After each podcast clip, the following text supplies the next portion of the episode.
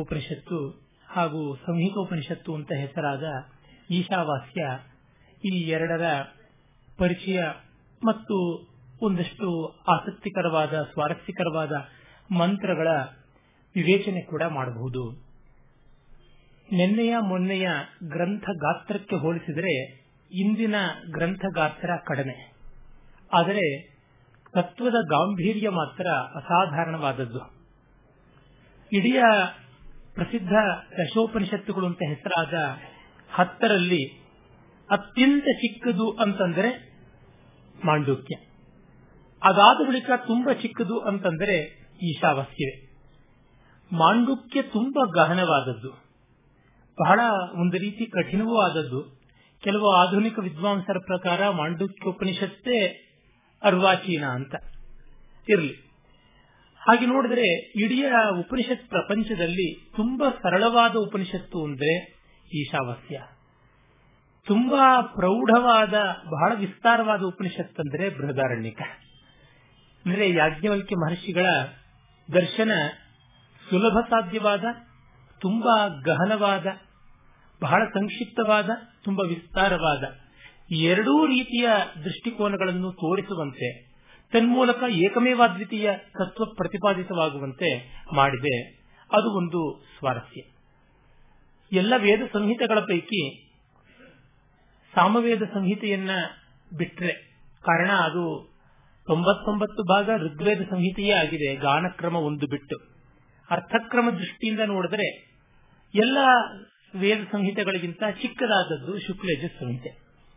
ಎಲ್ಲ ಬ್ರಾಹ್ಮಣಗಳಿಗಿಂತ ದೊಡ್ಡದಾದದ್ದು ಶಗಪಥ ಬ್ರಾಹ್ಮಣ ಗಾತ್ರದಿಂದ. ಹಾಗೆ ಇಲ್ಲಿ ಕೂಡ ಈ ಎರಡು ಎಕ್ಸ್ಟ್ರೀಮ್ಸ್ನಲ್ಲಿ ಅವರ ಒಂದು ದರ್ಶನ ಕೆಲಸ ಮಾಡಿರುವುದು ತುಂಬಾ ಗಮನಾರ್ಹವಾಗಿದೆ, ಸ್ವಾರಸ್ಯಕಾರಿಯಾಗಿದೆ ಅಂತ ಗೊತ್ತಾಗುತ್ತೆ. ಮೊದಲಿಗೆ ಪ್ರಸ್ತಾವನೆಯಂತ ರೀತಿಯಲ್ಲಿ ಈಶಾವಾಸ್ಯ ಉಪನಿಷತ್ತನ್ನು ಕುರಿತು ನೋಡೋಣ.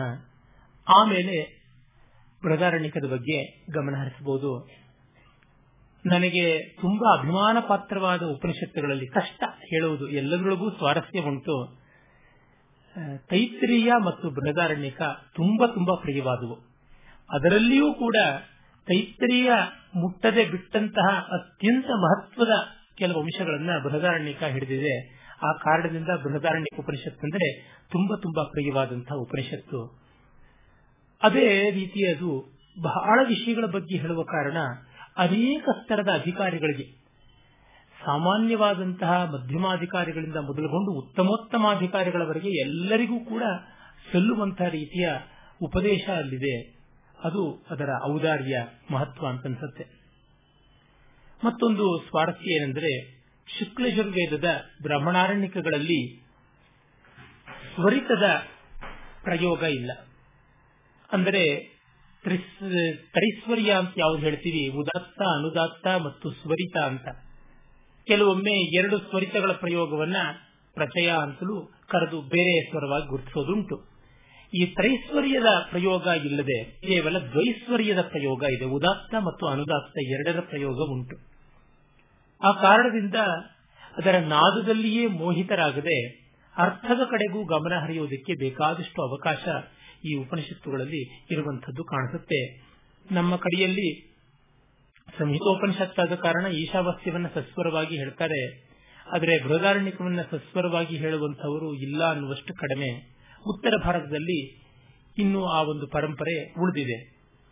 ಮೊದಲಿಗೆ ಈಶಾವಾಸ್ಯ ಉಪನಿಷತ್ತಿನ ಶಾಂತಿ ಮಂತ್ರವನ್ನು ಗಮನಿಸೋಣ. ಬಹಳ ಪ್ರಸಿದ್ಧವಾದದ್ದು. ಓಂ ಪೂರ್ಣಮದ ಪೂರ್ಣಮಿದಂ ಪೂರ್ಣಾತ್ ಪೂರ್ಣ ಮುದಚ್ಯತೆ ಪೂರ್ಣಸ್ಯ ಪೂರ್ಣಮಾದಾಯ ಪೂರ್ಣಮೇವಾವಶಿಷ್ಯತೆ ಅಂತ. ಇದನ್ನ ಬೃಹದಾರಣ್ಯಕದಲ್ಲಿ ಕೂಡ ಬಳಸುವುದುಂಟು. ಯಾಜ್ಞವಲ್ಕ್ಯ ಮಹರ್ಷಿಗಳ ಈ ಶಾಂತಿ ಮಂತ್ರ ದರ್ಶನವೇ ಅದ್ಭುತವಾಗಿದೆ. ಇದೊಂದು ರೀತಿ ಸಮಸ್ಯೆಯೂ ಆಗಿ ತೋರುತ್ತೆ. ಅದು ಪೂರ್ಣ, ಇದು ಪೂರ್ಣ. ಪೂರ್ಣದಿಂದ ಪೂರ್ಣ ಬರುತ್ತದೆ. ಪೂರ್ಣದಿಂದ ಪೂರ್ಣವನ್ನು ತೆಗೆದು ಪಕ್ಕಕ್ಕಿಟ್ಟರೂ ಕೂಡ, ತೆಗೆದು ಆಚೆಗೆ ಒತ್ತಟ್ಟಿಗೆ ಇಟ್ಟರೂ ಕೂಡ ಪೂರ್ಣವೇ ಉಳಿಯುತ್ತದೆ ಅಂತ. ಅಂದರೆ ಏನು? ಪರವಸ್ತು ಪೂರ್ಣವಾದದ್ದು. ಜಗಜ್ಜೀವರಾಶಿಗಳು ಪೂರ್ಣವಾದದ್ದು. ಮತ್ತು ಪೂರ್ಣದಿಂದ ಪೂರ್ಣವನ್ನು ತೆಗೆದರೆ ಪೂರ್ಣವೇ ಉಳಿಯುತ್ತದೆ. ಇದು ಹೇಗೆ ಸಾಧ್ಯ? ಅಂದರೆ ಏಕಮೇವಾದ್ವಿತೀಯವಾದ ಸದ್ವಸ್ತುವಿನಿಂದ ಯಾವುದೆಲ್ಲ ವಿಭಾಗ ಮಾಡಿದ್ರೂ ಪಾರಮಾರ್ಥಿಕವಾಗಿ ಆ ವಿಭಾಗಕ್ಕೆ ಅಂಥ ಬೆಲೆ ಇಲ್ಲ. ಒಂದು ನೀರಿನ ಬಟ್ಟಲಿನಿಂದ ಒಂದು ಬೊಗಸೆ ನೀರು ತೆಗೆದು ಪಕ್ಕಕ್ಕಿಟ್ರೆ ಅದನ್ನು ನೀರು ಅಂತೀವಿ ಬೊಗಸೆಯಲ್ಲಿರುವಂತಹದ್ದನ್ನು ನೀರು ಅಂತೀವಿ.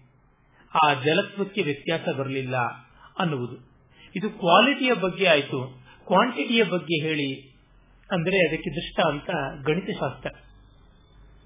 ಅನಂತ ಇನ್ಫಿನಿಟಿ ಅದರೊಳಗಡೆ ಯಾವ ಸಂಖ್ಯೆಯನ್ನು ಅದರಿಂದ ಮೈನಸ್ ಮಾಡಿದ್ರು ಇನ್ಫಿನಿಟಿ ಮೈನಸ್ ಇನ್ಫಿನಿಟಿ ಅಂತ ಮಾಡಿದ್ರು ಕೂಡ ಎನ್ ನಂಬರ್ ಅಂತ ಇಟ್ಕೊಂಡ್ರು ಕೂಡ ಅದು ಇನ್ಫಿನಿಟಿಯೇ ಆಗಿರುತ್ತೆ, ಅನಂತವೇ ಆಗಿರುತ್ತೆ ಅಂತ. ಅಂದ್ರೆ ಪರವಸ್ತುವಿನಿಂದ ಯಾವುದೇ ಒಂದು ಪ್ರತ್ಯೇಕತೆಯನ್ನು ಮಾಡಿದ್ರು, ಅದಕ್ಕೆ ಕೊರತೆ ಇಲ್ಲ. ಮತ್ತು ಪ್ರತ್ಯೇಕಗೊಳಿಸಲ್ಪಟ್ಟದ್ದೇ ಹೊರತು ಅದು ಪ್ರತ್ಯೇಕವಲ್ಲ ಅನ್ನುವ ಭಾವ ಇದ್ದ ವಸ್ತುವಿಗೂ ಕೂಡ ಕೊರತೆ ಇಲ್ಲ ಅಂತ. ಈಗ ನಾವೆಲ್ಲ ಆ ಬ್ರಹ್ಮವಸ್ತುವಿನಿಂದ ಆಚೆಗೆ ಲೀಲೆಗಾಗಿ ಹೊರಬಂದವರು, ಹೊರಬಿದ್ದವರು ಅಂತ ತಿಳ್ಕೊಂಡ ತಕ್ಷಣ ವೈಷಮ್ಯ ಇರುವುದಿಲ್ಲ. ಯಾವಾಗ ಇದು ಆಟ ಅಂತ ಗೊತ್ತಾಗುತ್ತೋ, ಆಟದಲ್ಲಿ ಎದ್ದದ್ದಕ್ಕೆ, ಬಿದ್ದದ್ದಕ್ಕೆ, ಜಾರಿದ್ದಕ್ಕೆ, ಹಾರಿದ್ದಕ್ಕೆ ಎಲ್ಲಕ್ಕೂ ಸ್ವಾರಸ್ಯ ಬರುತ್ತೆ. ಅದು ಅಲ್ಲಿ ಕಾಣುವಂತ ಪೂರ್ಣತೆ. ಪೂರ್ಣತೆ ಎನ್ನುವುದು ಪ್ರಧಾನವಾಗಿ ಸಚ್ಚಿದಾನಂದವೇ, ಇನ್ಯಾವುದೂ ಅಲ್ಲ. ನಾಮರೂಪಗಳಲ್ಲಿ ಪೂರ್ಣತೆಯನ್ನ ಯಾರೂ ಎಂದಿಗೂ ಹೇಳೋಕೆ ಸಾಧ್ಯ ಇಲ್ಲ. ನಾಮರೂಪಗಳ ಅಧಿಷ್ಠಾನವಾದ ಸಚ್ಚಿದಾನಂದಕ್ಕೆ ಮಾತ್ರ ಪೂರ್ಣತೆಯನ್ನು ಹೇಳುವುದಾಗುತ್ತೆ. ಈ ರೀತಿ ಆ ಮೊದಲ ಶಾಂತಿ ಮಂತ್ರದಿಂದಲೇ ಪೂರ್ಣತೆ ಎನ್ನುವುದನ್ನ ಗಮನದಲ್ಲಿಟ್ಟುಕೊಂಡು ಆಪ್ತ ಕಾಮರಾದವರಿಗೆ ಯಾವ ಕುಂದು ಕೊರತೆಗಳು ಕಾಣಿಸುವಂತದ್ದಲ್ಲ ಅಂತ. ಅಂದ್ರೆ ಆ ಅಪೂರ್ಣತೆ ಅಂತ ಅನ್ನುವುದು ಯಾವುದುಂಟು, ಅದು ಅಪೂರ್ಣತೆ ಅಲ್ಲ, ಅದು ಒಂದು ಲೀಲೆ. ತತ್ವತಃ ಅದು ಪೂರ್ಣವೇ ಆಗಿರುವಂತಹದ್ದು ಅಂತ. ಈ ಹೊತ್ತಿನ ಸಮಾಜದ ಮೇಲು ಕೀಳುಗಳ ಏರಾಟದಲ್ಲಿ, ಹಾರಾಟದಲ್ಲಿ, ಚೀರಾಟದಲ್ಲಿ ಇದನ್ನು ಗಮನಿಸಿಕೊಂಡಾಗ ಯಾರಿಗೂ ದುಃಖ ಇರುವುದಿಲ್ಲ. ಇದು ಇರುವಂತಹದ್ದು ಒಂದು ವಿಷಯ ಕಾಸ್ಮಿಕ್ ಪ್ಲೇ ಅದ್ಭುತವಾದ ದಿವ್ಯ ಲೀಲೆ ಡಿವೈನ್ ಕಾಮಿಡಿ ಅಂತಂದಾಗ ನಮಗೆ ಆ ತರದ ಮನಃ ಕಷಾಯಗಳು ಬರುವುದಿಲ್ಲ. ಇನ್ನೊಬ್ಬರ ಮತ್ತೊಬ್ಬರ ಸ್ಥಿತಿಯನ್ನು ಗಮನಿಸುವುದಕ್ಕೂ ಇದು ಬಹಳ ಒಳ್ಳೆಯ ಅಳತೆಗೋಲಾಗುತ್ತೆ. ಬಿಬಿಜಿಯವರ ಅನುವಾದವನ್ನು ನಾನು ಯಾವ್ಯಾವ ಈಶಾವಾಸ್ಯದ ಮಂತ್ರಗಳನ್ನು ಹೇಳ್ತೀನೋ ಅದಕ್ಕೆ ಪೂರಕವಾಗಿ ಹೇಳ್ತೀನಿ. ಕಾರಣ ಅವರು ಈಶೋಪನಿಷತ್ತು ಅಂತ ತುಂಬಾ ಸೊಗಸಾಗಿ ಮಾಡಿದ್ದಾರೆ. ಅಲ್ಲಿ ನಮಗೆ ಗೊತ್ತಾಗುತ್ತೆ. ಇನ್ನು ಹೆಚ್ಚಿನ ಆಸಕ್ತರಾದವರಿಗೆ ಎಲ್ಲ ಆಚಾರ್ಯರುಗಳ ವಿವರಣೆಗಳನ್ನ, ಚರ್ಚೆಗಳನ್ನ ಒಳಗೊಂಡಂತೆ ಪ್ರೊಫೆಸರ್ ಎಸ್ ಕೆ ರಾಮಚಂದ್ರ ರಾಯರು ಈಶಾವಾಸ್ಯ ಉಪನಿಷತ್ತು ಅಂತಲೇ ಸುಮಾರು ಒಂದು ಇನ್ನೂರು ಇನ್ನೂರೈವತ್ತು ಪುಟಗಳ ಗಾತ್ರದ ಒಳ್ಳೆಯ ಪುಸ್ತಕವನ್ನು ಬರೆದಿದ್ದಾರೆ. ಅದು ಕೂಡ ಕನ್ನಡದಲ್ಲಿ ವಿಶಿಷ್ಟವಾದಂತಹ ಸ್ವಾರಸ್ಯಕಾರಿಯಾದ ಒಂದು ಗ್ರಂಥ. ಎಲ್ಲರಿಗೂ ಎಟುಕುವಂತೆ ತತ್ಕ್ಷಣ ಸಿಗುವಂತಹದ್ದು ರಾಮಕೃಷ್ಣಾಶ್ರಮದ ಹೊಳೆನರಸೀಪುರದ ಸಚ್ಚಿದಾನಂದ ಸರಸ್ವತಿ ಸ್ವಾಮಿಗಳ ವಿದ್ಯಾಪೀಠದ ಮತ್ತು ಪ್ರೊಫೆಸರ್ ಎನ್ ಎಸ್ ಅಂತರಂಗಾಚಾರ್ಯರ ಅನೇಕರ ಈಶಾವಾಸ್ಯ ಪರಿಷತ್ತಿನ ಅವತರಣಿಕೆಗಳು ಇವೆ. ಇಸ್ಕಾನ್ನಲ್ಲಿಂದ ಕೂಡ ಬಂದಿದೆ. ತುಂಬಾ ಸರಳ, ಸುಲಭವಾದ ಉಪನಿಷತ್ತಾದ ಕಾರಣ ಬಹಳ ಬಹಳ ಕಡೆ ಇದು ಸಿಗುತ್ತೆ. ಅರೆ, ಬೃಹದಾರಣ್ಯಕಕ್ಕೆ ಮಾತ್ರ ಜಾಸ್ತಿ ಸಿಗುವುದಿಲ್ಲ. ಕೆಲವು ಮಾತ್ರ ಸಿಗುವಂತಹದ್ದಿದೆ ಅದನ್ನು ಮುಂದೆ ನೋಡೋಣ. ದೇವಿ ಜಿಯವರ ಅನುವಾದ ಪೂರ್ಣವದು ತಾಂ ಬ್ರಹ್ಮ, ತಾಂ ಪೂರ್ಣವದು ವಿಶ್ವ ಪೂರ್ಣವದು ತಾಂ ಬ್ರಹ್ಮ, ತಾಂ ಪೂರ್ಣವಿದು ವಿಶ್ವ ಪೂರ್ಣವಾದದರಿನಿದು ಪೂರ್ಣ ಮುದಿಸಿಹುದು ಪೂರ್ಣದಿನ ಅದೃಶ್ಯದಿಂ ದೃಶ್ಯ ಪೂರ್ಣವ ಕಳೆಯೇ, ಪೂರ್ಣತೆಯ ಮಿಗುವುದದು ಕುಂದುವಡದೆಂದು. ಪೂರ್ಣ ಬ್ರಹ್ಮ. ಈ ಜಗತ್ತು ಅದರಿಂದ ಆಚೆಗೆ ಬಂದದ್ದು ಅದು ಪೂರ್ಣ. ಮತ್ತು ಪೂರ್ಣವಾದ ಆ ಪರವಸ್ತುವಿನಿಂದಲೇ ಪೂರ್ಣವಾದ ಜಗತ್ತು ಬರೋದಕ್ಕೆ ಸಾಧ್ಯ. ಅಪೂರ್ಣ ಯಾವತ್ತೂ ಚೆನ್ನಾಗಿ ಏನನ್ನೂ ಮಾಡಕ್ ಸಾಧ್ಯ ಇಲ್ಲ. ನಮಗೆ ಗೊತ್ತಿಲ್ಲ ಅಂದ್ರೆ ನಾವು ಏನು ಹೇಳಬಲ್ಲೆವು, ಏನು ಮಾಡಬಲ್ಲೆವು. ನಮಗೆ ಸಂತೋಷವಿಲ್ಲ ಅಂದ್ರೆ ಯಾರಿಗೆ ಸಂತೋಷ ಕೊಡಬಲ್ಲೆವು? ಹಾಗಾಗಿ ಆಪ್ತಕಾಮವಾದ ಸಚ್ಚಿದಾನಂದವೇ ಈ ಜಗತ್ತನ್ನು ಮಾಡೋದಕ್ಕೆ ಸಾಧ್ಯ. ಮತ್ತು ಅವ್ಯಾಕೃತವಾದ ಅನ್ಡಿಫೈನ್ಡ್ ಅನ್ಕಾಂಪ್ರಹೆನ್ಸಿವ್ ಅನ್ನುವಂತಹ ಆ ಪೂರ್ಣ ಬ್ರಹ್ಮದಿಂದ ಡಿಫೈನ್ಡ್ ಕಾಂಪ್ರಹೆನ್ಸಿವ್ ಅನ್ನುವಂತಹ ಪೂರ್ಣ. ಅದು ಈ ಜಗತ್ತು, ಅದು ಬಂದಿರುವುದನ್ನ ಕಳೆದು ಬಿಟ್ಟರೆ ಅದಕ್ಕೇನು ಕೊರತೆ ಇಲ್ಲ, ಪೂರ್ಣವೇ ಉಳಿಯುತ್ತದೆ ಅಂತ. ಅಂದರೆ ಬ್ರಹ್ಮದಿಂದ ಜಗತ್ ಈಚೆಗೆ ಬಂದರೆ ಬ್ರಹ್ಮಕ್ಕೆ ಆದ ನಷ್ಟ ಏನೂ ಇಲ್ಲ. ಹಾಗಾಗಿಯೇ ಈ ಜಗತ್ತು ಬ್ರಹ್ಮ, ಪರಮಾರ್ಥದಲ್ಲಿ ನೋಡಿದ್ರೆ, ಆದರೆ ಬ್ರಹ್ಮವೇ ಜಗತ್ತಲ್ಲ ಅಂತ. ಅಂದ್ರೆ ಎಲ್ಲ ಪ್ರಯೋಜನಕ್ಕೂ ಬರುವಂತಹ ನೀರಿದೆಯಲ್ಲ, ನಮ್ಮ ಓವರ್ ಟ್ಯಾಂಕ್ನಲ್ಲಿ ಇರತಕ್ಕಂತಹ ನೀರು. ಅದು ಎಲ್ಲಾ ನೀರು ಹೌದು, ಆದರೆ ಎಲ್ಲಾ ನೀರು ಓವರ್ ಟ್ಯಾಂಕ್ ಅಲ್ಲಿ ಇರುವ ನೀರಲ್ಲ ಅಂತ. ಅಂದ್ರೆ ಮಡಿ ನೀರನ್ನ ಮೈರಿಗೆ ಕೆಲಸಕ್ಕೂ ಬಳಸಬಹುದು. ಆದ್ರೆ ಮೈಲಿಗೆ ನೀರನ್ನ ಮಡಿ ಕೆಲಸಕ್ಕೆ ಬಳಸುವ ಹಾಗಿಲ್ಲ. ಅಂದ್ರೆ ಕಾನ್ವರ್ಸ್ ಈಸ್ ನಾಟ್ ಟ್ರೂ ಅಂತ. ಜಗತ್ತು ಬ್ರಹ್ಮವೇ ಹೌದು. ಆದರೆ ಬ್ರಹ್ಮ ಎಂದೆಂದಿಗೂ ಜಗತ್ತಲ್ಲ ಅಂತ. ಕಾರಣ ಇಷ್ಟೇ, ಜಗತ್ತು ಬ್ರಹ್ಮವಾಗಿ ಭಾವಿಸಿದಾಗಲೇ ಅದರ ಬಗ್ಗೆ ಗೌರವ ಬರುತ್ತೆ. ಅದು ನಮಗೆ ಅರ್ಥವಾಗುತ್ತೆ. ಗೌರವ ಬರೋದಿರಲಿ, ನಮಗೆ ಮೊದಲು ಅರ್ಥವಾಗಬೇಕಲ್ಲ. ಜಗತ್ತನ್ನು ಅರ್ಥ ಮಾಡಿಕೊಳ್ಳೋದು ಜಗದೃಷ್ಟಿಯಿಂದ ಸಾಧ್ಯವೇ ಇಲ್ಲ. ಪರಮಾರ್ಥ ದೃಷ್ಟಿಯಿಂದ ಮಾತ್ರ ಅರ್ಥ ಮಾಡಿಕೊಳ್ಳೋದಕ್ಕೆ ಸಾಧ್ಯ. ಒಬ್ಬ ವ್ಯಕ್ತಿಯನ್ನ ಒಂದು ಫಿಸಿಕಲ್ ಕ್ವಾಂಟಿಟಿಯಾಗಿ ಅರ್ಥ ಮಾಡಿಕೊಳ್ಳೋಕೆ ಸಾಧ್ಯವೇ? ಸಾಧುವೆ ಅರ್ಥ ಮಾಡಿಕೊಂಡ್ರೆ ಹೆಚ್ಚಂದ್ರೆ ನಾವು ಒಬ್ಬ ರೋಗ ತಜ್ಞನಾದ ವೈದ್ಯ ಆಗಬಹುದು ಕಡಿಮೆ ಅಂತಂದ್ರೆ ಒಬ್ಬ ಪೋಸ್ಟ್ ಮಾರ್ಟಮ್ ಎಕ್ಸ್ಪರ್ಟ್ ಆಗಬಹುದು ಇನ್ನಿನ್ನೂ ಕಡಿಮೆ ಅಂತಂದ್ರೆ ಒಂದು ನಾಯೋ ನರಿಯೋ ಆಗಬಹುದು ಆತನನ್ನ ಭಾವಗಳಿಂದ ಅರ್ಥ ಮಾಡಿಕೊಳ್ಳಕ್ಕೆ ಹೋಗುವುದು ಪ್ರಯೋಜನಕಾರಿಯಾಗುತ್ತೆ. ಹಾಗಾಗಿ ಆ ನಾಮರೂಪಾತೀತವಾದ ಶುದ್ಧ ಬುದ್ಧ ಸಚ್ಚಿದಾನಂದ ಸ್ವಭಾವದಿಂದ ಜಗತ್ತನ್ನ ಅರ್ಥ ಮಾಡಿಕೊಂಡ್ರೆ ತಕ್ಷಣವೇ ಗೌರವ ಬರುತ್ತೆ, ಪ್ರೀತಿ ಬರುತ್ತೆ. ಕಾರಣ ನಮ್ಮ ಮೂಲ ಸ್ವರೂಪವೂ ಅದೇ. ನಮ್ಮ ಅಂತರ್ಗತವಾದ ದ್ರವ್ಯ ಕೂಡ ಅದೇ ಆಗಿರುವಂತದ್ದು ಹೀಗಾಗಿ ಯಾವ ವಸ್ತುವನ್ನು ಅರ್ಥ ಮಾಡಿಕೊಳ್ಳೋದು ಅಂದ್ರೆ ಆ ಪರಮದೃಷ್ಟಿಯಿಂದಲೇ ಅರ್ಥ ಮಾಡಿಕೊಳ್ಳೋದು. ಆದರೆ ವ್ಯವಹರಿಸುವುದು ಹೊರಗಿನ ದೃಷ್ಟಿಯಿಂದಲೇ ಅದರಿಂದಲೇ ವಿದ್ಯಾ ವಿನಯ ಸಂಪನ್ನೆ ಬ್ರಾಹ್ಮಣೇ ಗವಿಹಸ್ತಿನಿ, ಶುನಿಚೈವ ಶ್ವಪಾಕೇಚ ಪಂಡಿತ ಸಮದರ್ಶಿನಃ ಅಂತ ಗೀತಾಚಾರ್ಯ ಹೇಳದ, ಸಮವರ್ತಿನಃ ಅಂತ ಹೇಳಿಲ್ಲ. ವಿದ್ಯಾ ವಿನಯ ಸಂಪನ್ನಾದ ಬ್ರಾಹ್ಮಣನಲ್ಲಿ, ನಾಯಿಯಲ್ಲಿ, ನಾಯಿ ಮಾಂಸ ತಿನ್ನುವಂತ ಚಂಡಾಲ್ನಲ್ಲಿ, ಆನೆಯಲ್ಲಿ, ಯಾವುದರೊಳಗೂ ಕೂಡ ಜ್ಞಾನಿಗಳಾದವರು ಒಂದೇ ತತ್ವವನ್ನ ಕಾಣ್ತಾರೆ ಅಂತ, ಒಂದೇ ರೀತಿ ವರ್ತಿಸ್ತಾರೆ ಅಂತಲ್ಲ. ವರ್ತನೆ ಒಂದೇ ಆಗಿಬಿಟ್ರೆ ತುಂಬಾ ಬಹಳ ಕಷ್ಟ ಬರುತ್ತೆ. ಅದು ಎಲ್ಲರಿಗೂ ಕೆಡತನ್ನೇ ಉಂಟು ಮಾಡಬಹುದು. ಹಾಗಾಗಿ ಸೃಷ್ಟಿ ಸಮತ್ವ ಇರಬೇಕು, ವರ್ತನೆ ಬೇರೆಯೇ ಇರಬೇಕು. ಇಲ್ಲಿ ಈ ಮತತ್ರಯ ಅಂತ ಯಾವುದುಂಟು, ದ್ವೈತಾದ್ವೈತ, ವಿಶಿಷ್ಟಾದ್ವೈತಾದಿಗಳ ಸಮನ್ವಯದ ಒಂದು ಕೊಂಡಿ ತಾನಾಗಿ ಕಾಣಿಸುತ್ತೆ. ಹಾಗಾಗಿ ಜಗತ್ತು ಈಶ್ವರನಿಂದ ಆಚೆಗೆ ಬಂದ ಕಾರಣ ಈಶ್ವರನಿಗೆ ಯಾವ ಕೊರತೆಯೂ ಇಲ್ಲ.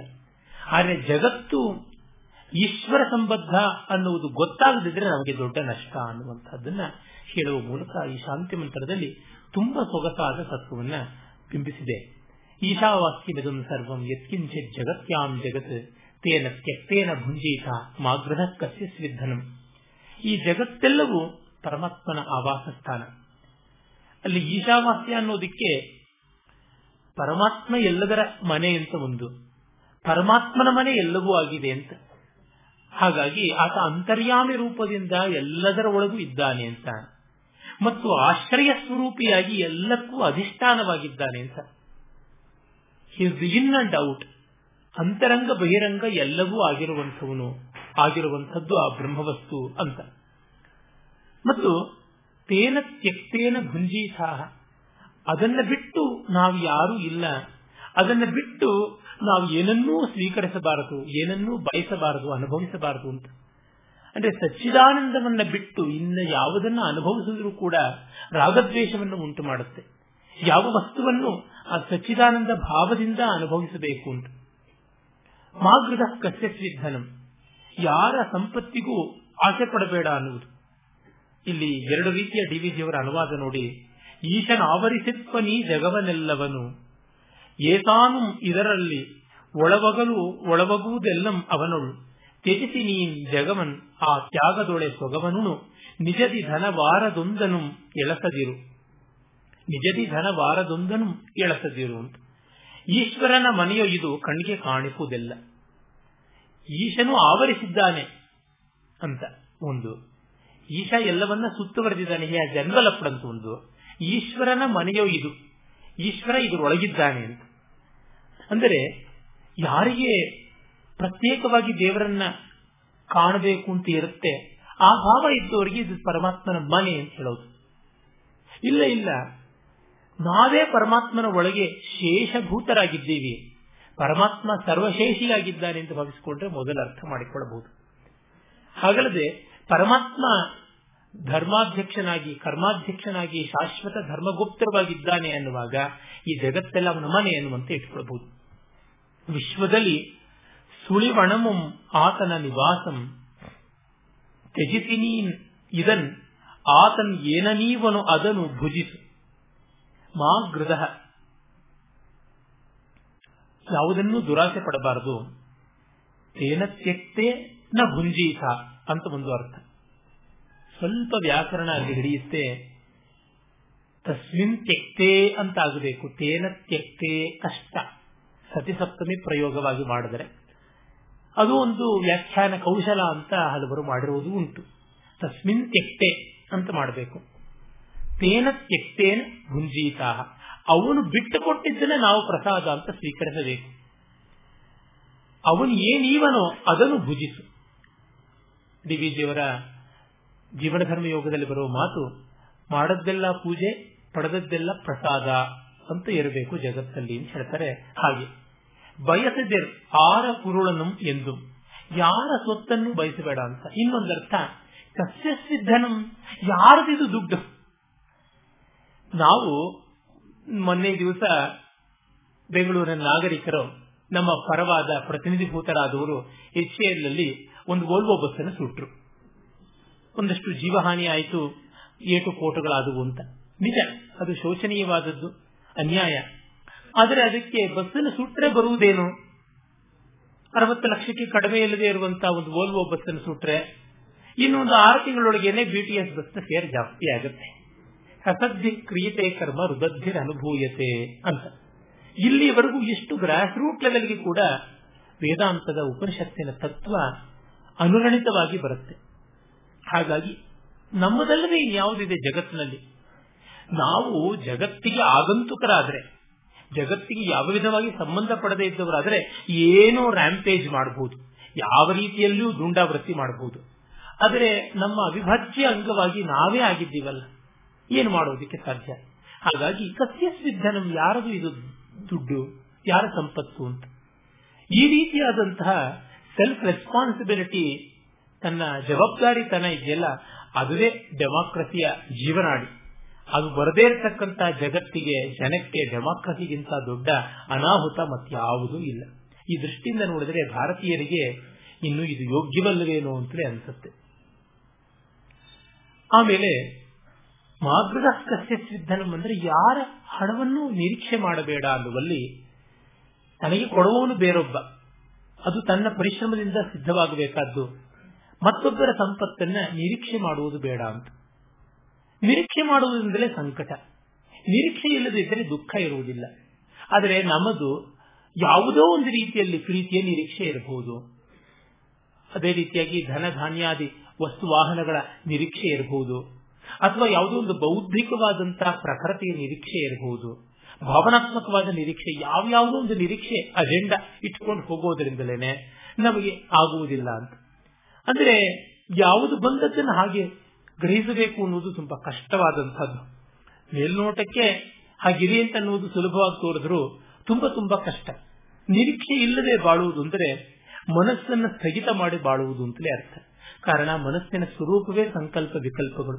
ನಿರೀಕ್ಷೆ ಎನ್ನುವುದು ಸಂಕಲ್ಪದ ಒಂದು ಮುಖವೇ ತಾನೆ, ಇನ್ಯಾವುದು. ಅದನ್ನ ಮತ್ತೆ ಮತ್ತೆ ಪ್ರಯತ್ನ ಪಡಬೇಕು ಅಂತ ಅನ್ನುವುದು ಉಪನಿಷತ್ತಿನ ಮಾತು. ಕುರುವನ್ನೇವೇಹ ಕರ್ಮಾಣಿ ಜೀವಿಷೇಚ್ಛತಗಂ ಸಮ ತ್ವಯಿ ನಾಣ್ಯತೇತೋಸ್ತಿ ನ ಕರ್ಮ ಲಿಪ್ಯತೇನರೆ ಇತ್ತರಿಹ ಕರ್ತವ್ಯಗಳನ್ನು ನೀನೆಸಗುತ್ತೆ, ವತ್ಸರ ಶತಂಬರಂ ಬಾಳ್ದಿರಲ್ ಬಯಸು ಈಶನಿಷ್ಠೆಯಲ್ಲಿ ನೀನೆಸಗೆ ಮಾನುಷವನ್ ಅಂಟದಾಗ ನಿನಗೆ ಹಿತಗತಿ ಬೇರೆ ಇರದು. ನಮಗೆ ವಿದ್ಯುಕ್ತವಾಗಿ ಯಾವುದನ್ನ ವಿಧಾಯಕ ಅಂತ ಮಾಡಿದ್ದಾರೆ, ಆ ಕರ್ಮವನ್ನು ಮಾಡಬೇಕು ಅಂತ. ಅದು ಹೇಗೆ ಗೊತ್ತಾಗುತ್ತೆ? ಸ್ವಧರ್ಮ ಸ್ವಕರ್ಮ ಹೇಗೆ ತಿಳಿಯುತ್ತೆ? ಮುಂದೆ ಬಾರಿಗೆ ಮೊದಲ ಹೆಜ್ಜೆಗೆ ತಿಳಿಯುವಂಥದ್ದಲ್ಲ. ಅದಕ್ಕೆ ಒಂದು ಸ್ವಲ್ಪ ಒದ್ದಾಟ ಬೇಕು. ಸ್ವಲ್ಪ ಸಂವೇದನಶೀಲತೆ, ಪ್ರಾಮಾಣಿಕತೆ ಎರಡು ಇದ್ದಾಗ ನಮಗೆ ಸ್ವಧರ್ಮ, ಸ್ವಕರ್ಮಗಳು ಏನು ಅಂತ ಗೊತ್ತಾಗುತ್ತೆ. ಈ ಕಾಲದಲ್ಲಿ ವರ್ಣಸಂಕರದ ಬಗ್ಗೆ ಯಾರು ಹೆಚ್ಚು ಯೋಚನೆ ಮಾಡಬೇಕಾಗಿಲ್ಲ. ಕರ್ಮ ಸಂಕರದ ಬಗ್ಗೆ ಹೆಚ್ಚು ಯೋಚನೆ ಮಾಡಬೇಕಾಗಿದೆ. ನಮ್ಮದಲ್ಲದೆ ಕೆಲಸವನ್ನ ನಾವು ಮಾಡ್ತೀವಿ. ಎಷ್ಟೋ ಬಾರಿ ಆಮೇಲೆ ಕೈ ಮೀರಿದ ಮೇಲೆ ಚಿಂತೆ ಬರುತ್ತೆ. ಪರಧರ್ಮೋ ಭಯಾವಹ ಅನ್ನೋ ತರ ಪರಕರ್ಮೋ ಭಯಾವಹ ಅಂತ ಆಗಿರುತ್ತೆ ಪರಕರ್ಮ ಭಯಾವಹಂ ಅಂತ ಶುದ್ಧವಾಗಿ ವ್ಯಾಕರಣ ರೂಪದಿಂದ ಹೇಳಬೇಕು ಅಂದ್ರೆ.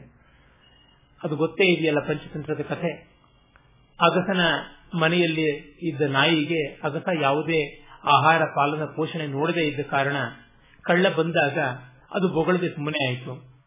ಅಮೂಲ್ಯವಾದ ವಸ್ತ್ರ ಮೊದಲಾದವನ್ನ ಕಳ್ಳ ಗಂಟು ಕಟ್ಟಿ ಹೊತ್ಕೊಂಡು ಹೋಗ್ತಿದ್ದಾಗ ಕತ್ತೆ, ನೀನು ಸ್ವಾಮಿ ದ್ರೋಹಿ ಬೊಗಳಬೇಕು ಅಂದಾಗ ಇಲ್ಲ, ಅವನು ನನ್ನ ಪಾಲನೆ ಪೋಷಣದ ಸ್ವಕರ್ತವ್ಯ ಮಾಡಿದ್ರೆ ನಾನು ನೋಡ್ತಾ ಇದ್ದೆ, ಹಾಗಾಗಿ ನಾನೇನು ಬಾಧ್ಯನಲ್ಲ ಅಂತ.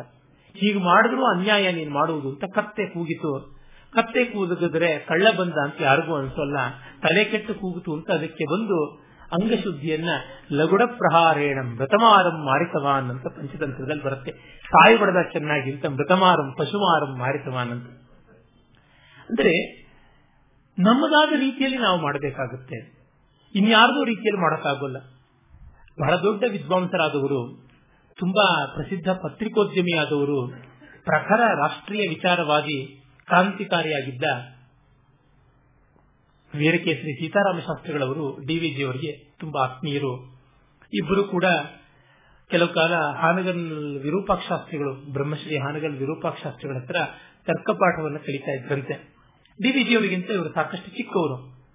ಎಲ್ಲ ಸರಿ ನೀವು ಯಾತಕ್ಕೆ ಚಪ್ಪಲಿ ಹೊಡೆದಂಗೆ ಬರೆಯೋದಿಲ್ಲ ಅಂತ ಡಿವಿಜಿ ಅವ್ರನ್ನ ಕೇಳೋರಂತೆ ಸೀತಾರಾಮ ಶಾಸ್ತ್ರಿಗಳು. ನೀನ್ ನೀನೇ ಕಾಣಯ್ಯ, ನೀನ್ ಹಾಗೆ ಬರೀಬೇಕು, ನಾನು ಹೀಗೆ ಬರೀಬೇಕು ಅಂತ ಡಿವಿಜಿ ಅವ್ರು ಹೇಳೋರಂತೆ ಡಿವಿಜಿ ಅವರು ಎಂದೂ ಉಚಾಯಿಸಿ ಮಾತನಾಡಿದ್ದಿಲ್ಲ. ಅವರ ಮಾತು, ಅವರ ಬರವಣಿಗೆ ಎಲ್ಲ ಅದು ಯಾವುದೋ ಒಂದು ಬಗೆಯ ಬನಿಯದು. ಒಂದು ಕಡೆ ವಿದ್ವಾಂಸರು ಹೇಳ್ತಾರೆ, ನಾವು ಯಾರ ವಿಷಯವನ್ನ ಅವರ ಎದುರಿಗೆ ಹೇಳಕ್ಕೆ ಆಗೋದಿಲ್ವೋ ಅವರಿಗೆ ಅಂತದ್ದನ್ನ ಅವರ ಹಿಂದೆಯೂ ಹೇಳಬಾರದು ಅಂತ. ಎಷ್ಟೋ ಬಾರಿ ನಮಗೆ ಎದುರಿಗೆ ಬಾಯಿ ಕಟ್ಟಿ ಹೋಗ್ಬಿಡುತ್ತೆ ಹೇಳೋದಿಕ್ಕೆ. ದಾಕ್ಷಿಣ್ಯವೋ ಅವರ ವ್ಯಕ್ತಿ ಪ್ರಭಾವವೋ ಇನ್ಯಾವುದೋ ಒಂದು. ಅದು ಫಿಯರ್ ಫ್ಯೂರಿ ಫ್ರೆಂಡ್ಶಿಪ್ ಎಂತೆಂಥದ್ದು ಪ್ಲೆಜರು ಪ್ರಾಫಿಟ್ ಏನೇನೋ ಇರುತ್ತಲ್ಲ ಆ ಕಾರಣದಿಂದ. ಅಂತ ಸಂಗತಿಯನ್ನ ಪರೋಕ್ಷದಲ್ಲಿಯೂ ಹೇಳಬಾರದು ಅಂತ. ತುಂಬಾ ಕಷ್ಟ. ಡಿವಿಜಿಯವರು ಆ ರೀತಿಯಾದ ಬರ್ತದೆ ವೀರಕೇಸರಿ ಸೀತಾರಾಮ ಶಾಸ್ತ್ರಿಗಳು ನೇರವಾಗಿ ಬರೆಯುವರು ಸರ್ಕಾರವನ್ನು ಹುಚ್ಚಾಣೆಯಂತೆ ಇದೆ ಅಂತೆಲ್ಲ ಹೇಳಿ ಬರೆದು ದೊಡ್ಡ ಕೇಸ್ ಆಗಿತ್ತು ಈ ಸರ್ಕಾರ ಸಣ್ಣ ಮೈಸೂರು ಸಂಸ್ಥಾನ ಒಂದು ತುದಿಯಿಂದ ಕೂಗಿದ್ರೆ ಮತ್ತೊಂದು ಗಡಿಗೆ ಕೇಳಿಸುತ್ತೆ, ಇವರು ಗಡಿ ಪಾರು ಮಾಡ್ತಾರಂತೆ ನಮ್ಮನ್ನ ಅಂತೆಲ್ಲ ಹೇಳಿಬಿಟ್ಟಿದ್ರೆ. ಆಕ್ರೋಶ ಮಾಡಿ ಅವರು ಸಂಪಾದಕೀಯವನ್ನ ವೀರಕೇಸರಿ ಪತ್ರಿಕೆಯಲ್ಲೆಲ್ಲ ಬರೆದಿದ್ದು ಅಂತಂತೆ. ಆಗ ಎಕ್ಸ್ಪರ್ಟ್ ವಿಟ್ನೆಸ್ ಆಗಿ ಡಿವಿಜಿ ಅವರು ಸರ್ಕಾರವನ್ನು ಹುಚ್ಚಾಣೆಗೆ ಹೋಲಿಸಿದ್ದು ಸರಿ ಅಂತ ವಾದಿಸಿದ್ರಂತೆ. ಮದೇನ ಕಲಭೋಭಾತಿ ಇತ್ಯಾದಿ ಪೂರ್ವ ರೂಪ ಇದೆ, ಹಾಗಾಗಿ ಆನೆಗೆ ಮದ ಶೋಭೆಯ ಹೊರತು ಬೈಗಳಲ್ಲ ಅಂತ ಹೇಳಿಬಿಟ್ಟು. ಅಂದರೆ ಸೀತಾರಾಮ ಶಾಸ್ತ್ರಿಗಳ ಉದ್ದೇಶ ಮೆಚ್ಚಬೇಕಾದದ್ದು ಅಂತ ಡಿವಿಜಿ ಅವರದು ಅಭಿವ್ಯಕ್ತಿ ಕ್ರಮದಲ್ಲಿ ಒಂದಿಷ್ಟು ರೂಕ್ಷತೆ ಅಂತ. ಹಾಗೆ ತಮ್ಮನ್ನು ಯಾವುದೋ ಅದನ್ನು ತಿಳ್ಕೊಳ್ಬೇಕಾಗುತ್ತೆ. ಎಲ್ಲವನ್ನೂ ಎಲ್ಲರೂ ಮಾಡೋಕ್ಕಾಗೋಲ್ಲ, ಮಾಡಬೇಕಿಲ್ಲ. ಆದರೆ ಇವರಿಗೆ ಮಾಡಿದ್ರಿಂದ ನೆಮ್ಮದಿ ಬಂತೆ. ಇವರ ಮಾಡುವಿಕೆಯಿಂದ ಜಗತ್ತಿಗೆ ನೆಮ್ಮದಿ ಬಂತೆ ಅಷ್ಟೇ. ಆತ್ಮನಸ್ತು ಪರೇಶಾಂಶ, ಸಂತೋಷಕಾರಿಯಾಗಬೇಕು. ಅದಕ್ಕೆ ಸ್ವಕರ್ತವ್ಯ ಕುರುವನ್ನೇವೇಹ ಕರ್ಮಾಣಿ. ಅಂಥ ಕರ್ಮಗಳನ್ನೇ ಇಲ್ಲಿ ಇಹ ಇಲ್ಲಿ ಮಾಡಿಕೊಂಡು ವಿಜೀವಿಷೇ ಸಮ ನೂರು ವರ್ಷ ಬದುಕುವ ಬಯಕೆ ಹೊಂದಿರಬೇಕು ಅಂತ. ಅಂದರೆ ನಮ್ಮಲ್ಲಿ ಪೆಸಿಮಿಸಂ ಭಾರತೀಯ ಸಂಸ್ಕೃತಿಯ ಮುಖ್ಯ ಲಕ್ಷಣ ಅಂತ ಈ ಕಲೋನಿಯಲ್ ರೂಲ್ ವಸಾಹತುಶಾಹಿಯ ಆಳ್ವಿಕೆಯಿಂದ ಆದ ಒಂದು ಕಲ್ಪನೆ. ಆದರೆ ಪ್ರಾಚೀನ ಭಾರತೀಯರು ಎಂದೂ ಹಾಗೆ ಇದ್ದದ್ದಲ್ಲ. ಕನಿಷ್ಠ ನಮಗೆ ಕಾಳಿದಾಸನ ಕಾಲದವರೆಗೂ ಅಂತೂ ಉತ್ಕೃಷ್ಟವಾಗಿ ಗೊತ್ತಾಗುತ್ತೆ ಜೀವನ ಪ್ರೀತಿ ಎಂದರೆ ಎಂಥದ್ದು ಅಂತ. ಹಾಗೆ ನೋಡಿದರೆ ಸುಮಾರು ಹತ್ತನೇ ಶತಾಬ್ದಿಯವರೆಗೂ ಉತ್ಕಟವಾಗಿ ಕಾಣಿಸುತ್ತೆ. ವಿಜಯನಗರ ಸಾಮ್ರಾಜ್ಯದ ಅವಧಿಯಲ್ಲೂ ತುಂಬಾ ತುಂಬಾ ಚೆನ್ನಾಗಿ ಕಾಣಿಸುತ್ತೆ. ಯಾವಾಗ ಜೀವನ ಪ್ರೀತಿಯ ಆಯಾಮ ಉಜ್ವಲವಾಗಿ ಬೆಳೆಯಿತೋ ಆಗ ಭಾರತೀಯ ಸಂಸ್ಕೃತಿ ಶಿಖರಕ್ಕೆ ಮುಟ್ಟಿದ್ದನ್ನು ಕಾಣ್ತೀವಿ ನಾವು. ಸರ್ವತೋಮುಖವಾಗಿ ಶಿಖರವನ್ನು ಮುಟ್ಟಿದ್ದು ಕಾಣ್ತೀವಿ. ಹಾಗಾಗಿ ಬದುಕಲು ಬಯಸಬೇಕು. ಆದರೆ ಬದುಕಿಯೇ ಬದುಕಬೇಕು ಅನ್ನುವ ಜಿದ್ದು ಇರಬಾರದು ಅಂತ. ಹೇಗಾದರೂ ಬದುಕು ಬಿಡ್ತೀನಿ ಅಂತ. ಬದುಕೋಣ, ಬದುಕನ್ನು ನಿರಾಕರಿಸುವುದು ಬೇಡ ಅಂತ. ನವೋದಯ ಸಾಹಿತಿಗಳ ಮುಖ್ಯ ಲಕ್ಷಣ ಜೀವನ ಜೀವನ ಪ್ರೀತಿಯಾಗಿತ್ತು. ಡಿವಿಜಿಯವರು ತುಂಬಾ ಕಡೆಯಲ್ಲೆಲ್ಲ ಜೀವನ ಸೌಂದರ್ಯ ಮತ್ತು ಸಾಹಿತ್ಯ, ಜೀವನ ಧರ್ಮಯೋಗ ಈ ತರ ಮತ್ತೆ ಮತ್ತೆ ಆ ಜೀವನ ಶಬ್ದವನ್ನು ಬಳಸಿದ್ದಾರೆ. ಮಾಸ್ತಿಯವರಂತೂ ಒಂದು ಪತ್ರಿಕೆಯನ್ನೇ ಜೀವನ ಅಂತ ನಡೆಸಿದ್ರು. ಕುವೆಂಪು ಅವರು ಜೀವನ, ಸಂಜೀವನ ಅಂತಲೇ ಪದ್ಯಗಳನ್ನು ಬರೆದಿದ್ದಾರೆ. ಹಾಗೆ ಬೇಂದ್ರೆಯವರಲ್ಲಿ ಕೂಡ ಅವರಿಗೆ ಕೆಲಸ ಹೋಯಿತು. ಕೈಯಲ್ಲಿ ಎಪ್ಪತ್ತು ರೂಪಾಯಿ ಮಾತ್ರ ಇದೆ. ಏನೂ ಗತಿ ಇಲ್ಲ ದೊಡ್ಡ ಕುಟುಂಬ, ಹೆಂಡತಿ ಮತ್ತು ತುಂಬಾ ದೊಡ್ಡ ಕಮಿಟ್ಮೆಂಟ್ಸ್ ಇವನ್ನೆಲ್ಲ ನಿಭಾಯಿಸಬೇಕು. ಎಲ್ಲಿರಬೇಕು ಅನ್ನೋದು ಗೊತ್ತಿಲ್ಲ. ಆ ಸ್ಥಿತಿಯಲ್ಲಿ ಅವರು ಸೊಲ್ಲಾಪುರದಿಂದ ಅಥವಾ ಗದಗಿನಿಂದಲೂ ಧಾರವಾಡಕ್ಕೆ ವಾಪಸ್ ಬಂದರು. ಹಾಗೆ ಬರುವಾಗ ಏನು ಗತಿ, ಮುಂದೇನು ಗತಿ ಅಂತ ಅನ್ನುವ ಚಿಂತೆ ಇದ್ದಾಗ ಅವರು ಬರೆದ ಹಾಡು, ಬಾರು ಸಾಧನಕೇರಿಗೆ, ಮರಳಿ ನಿನ್ನಿ ಊರಿಗೆ ಅಂತ ಹೇಳಿಬಿಟ್ಟು, ದುಗುಡ ಇಲ್ಲಿಂದೋಡಿದೆ ಅಂತ ಹೇಳ್ತಾರೆ. ದುಃಖ ಇಲ್ಲಿ ಇಲ್ಲ ಓಡಿ ಹೋಗಿದೆ ಅಂತ ಹೇಳ್ತಾರೆ. ಅಂದ್ರೆ ಏನು? ಜೀವನ ಪ್ರೀತಿ ಆ ರೀತಿಯಾದದ್ದು ಅಂತ. ಆ ರೀತಿಯಾದದ್ದು ನವೋದಯದ ಲೇಖಕರಲ್ಲಿದ್ದದ್ದು. ಪೂತಿ ನರಸಿಂಹಾಚಾರ್ಯರಲ್ಲಿ ನೋಡಿ, ಅದೇ ತರಹ ನರಸಿಂಹಸ್ವಾಮಿಯವರಲ್ಲಿ ನೋಡಿ ಕಾಣಿಸುತ್ತೆ.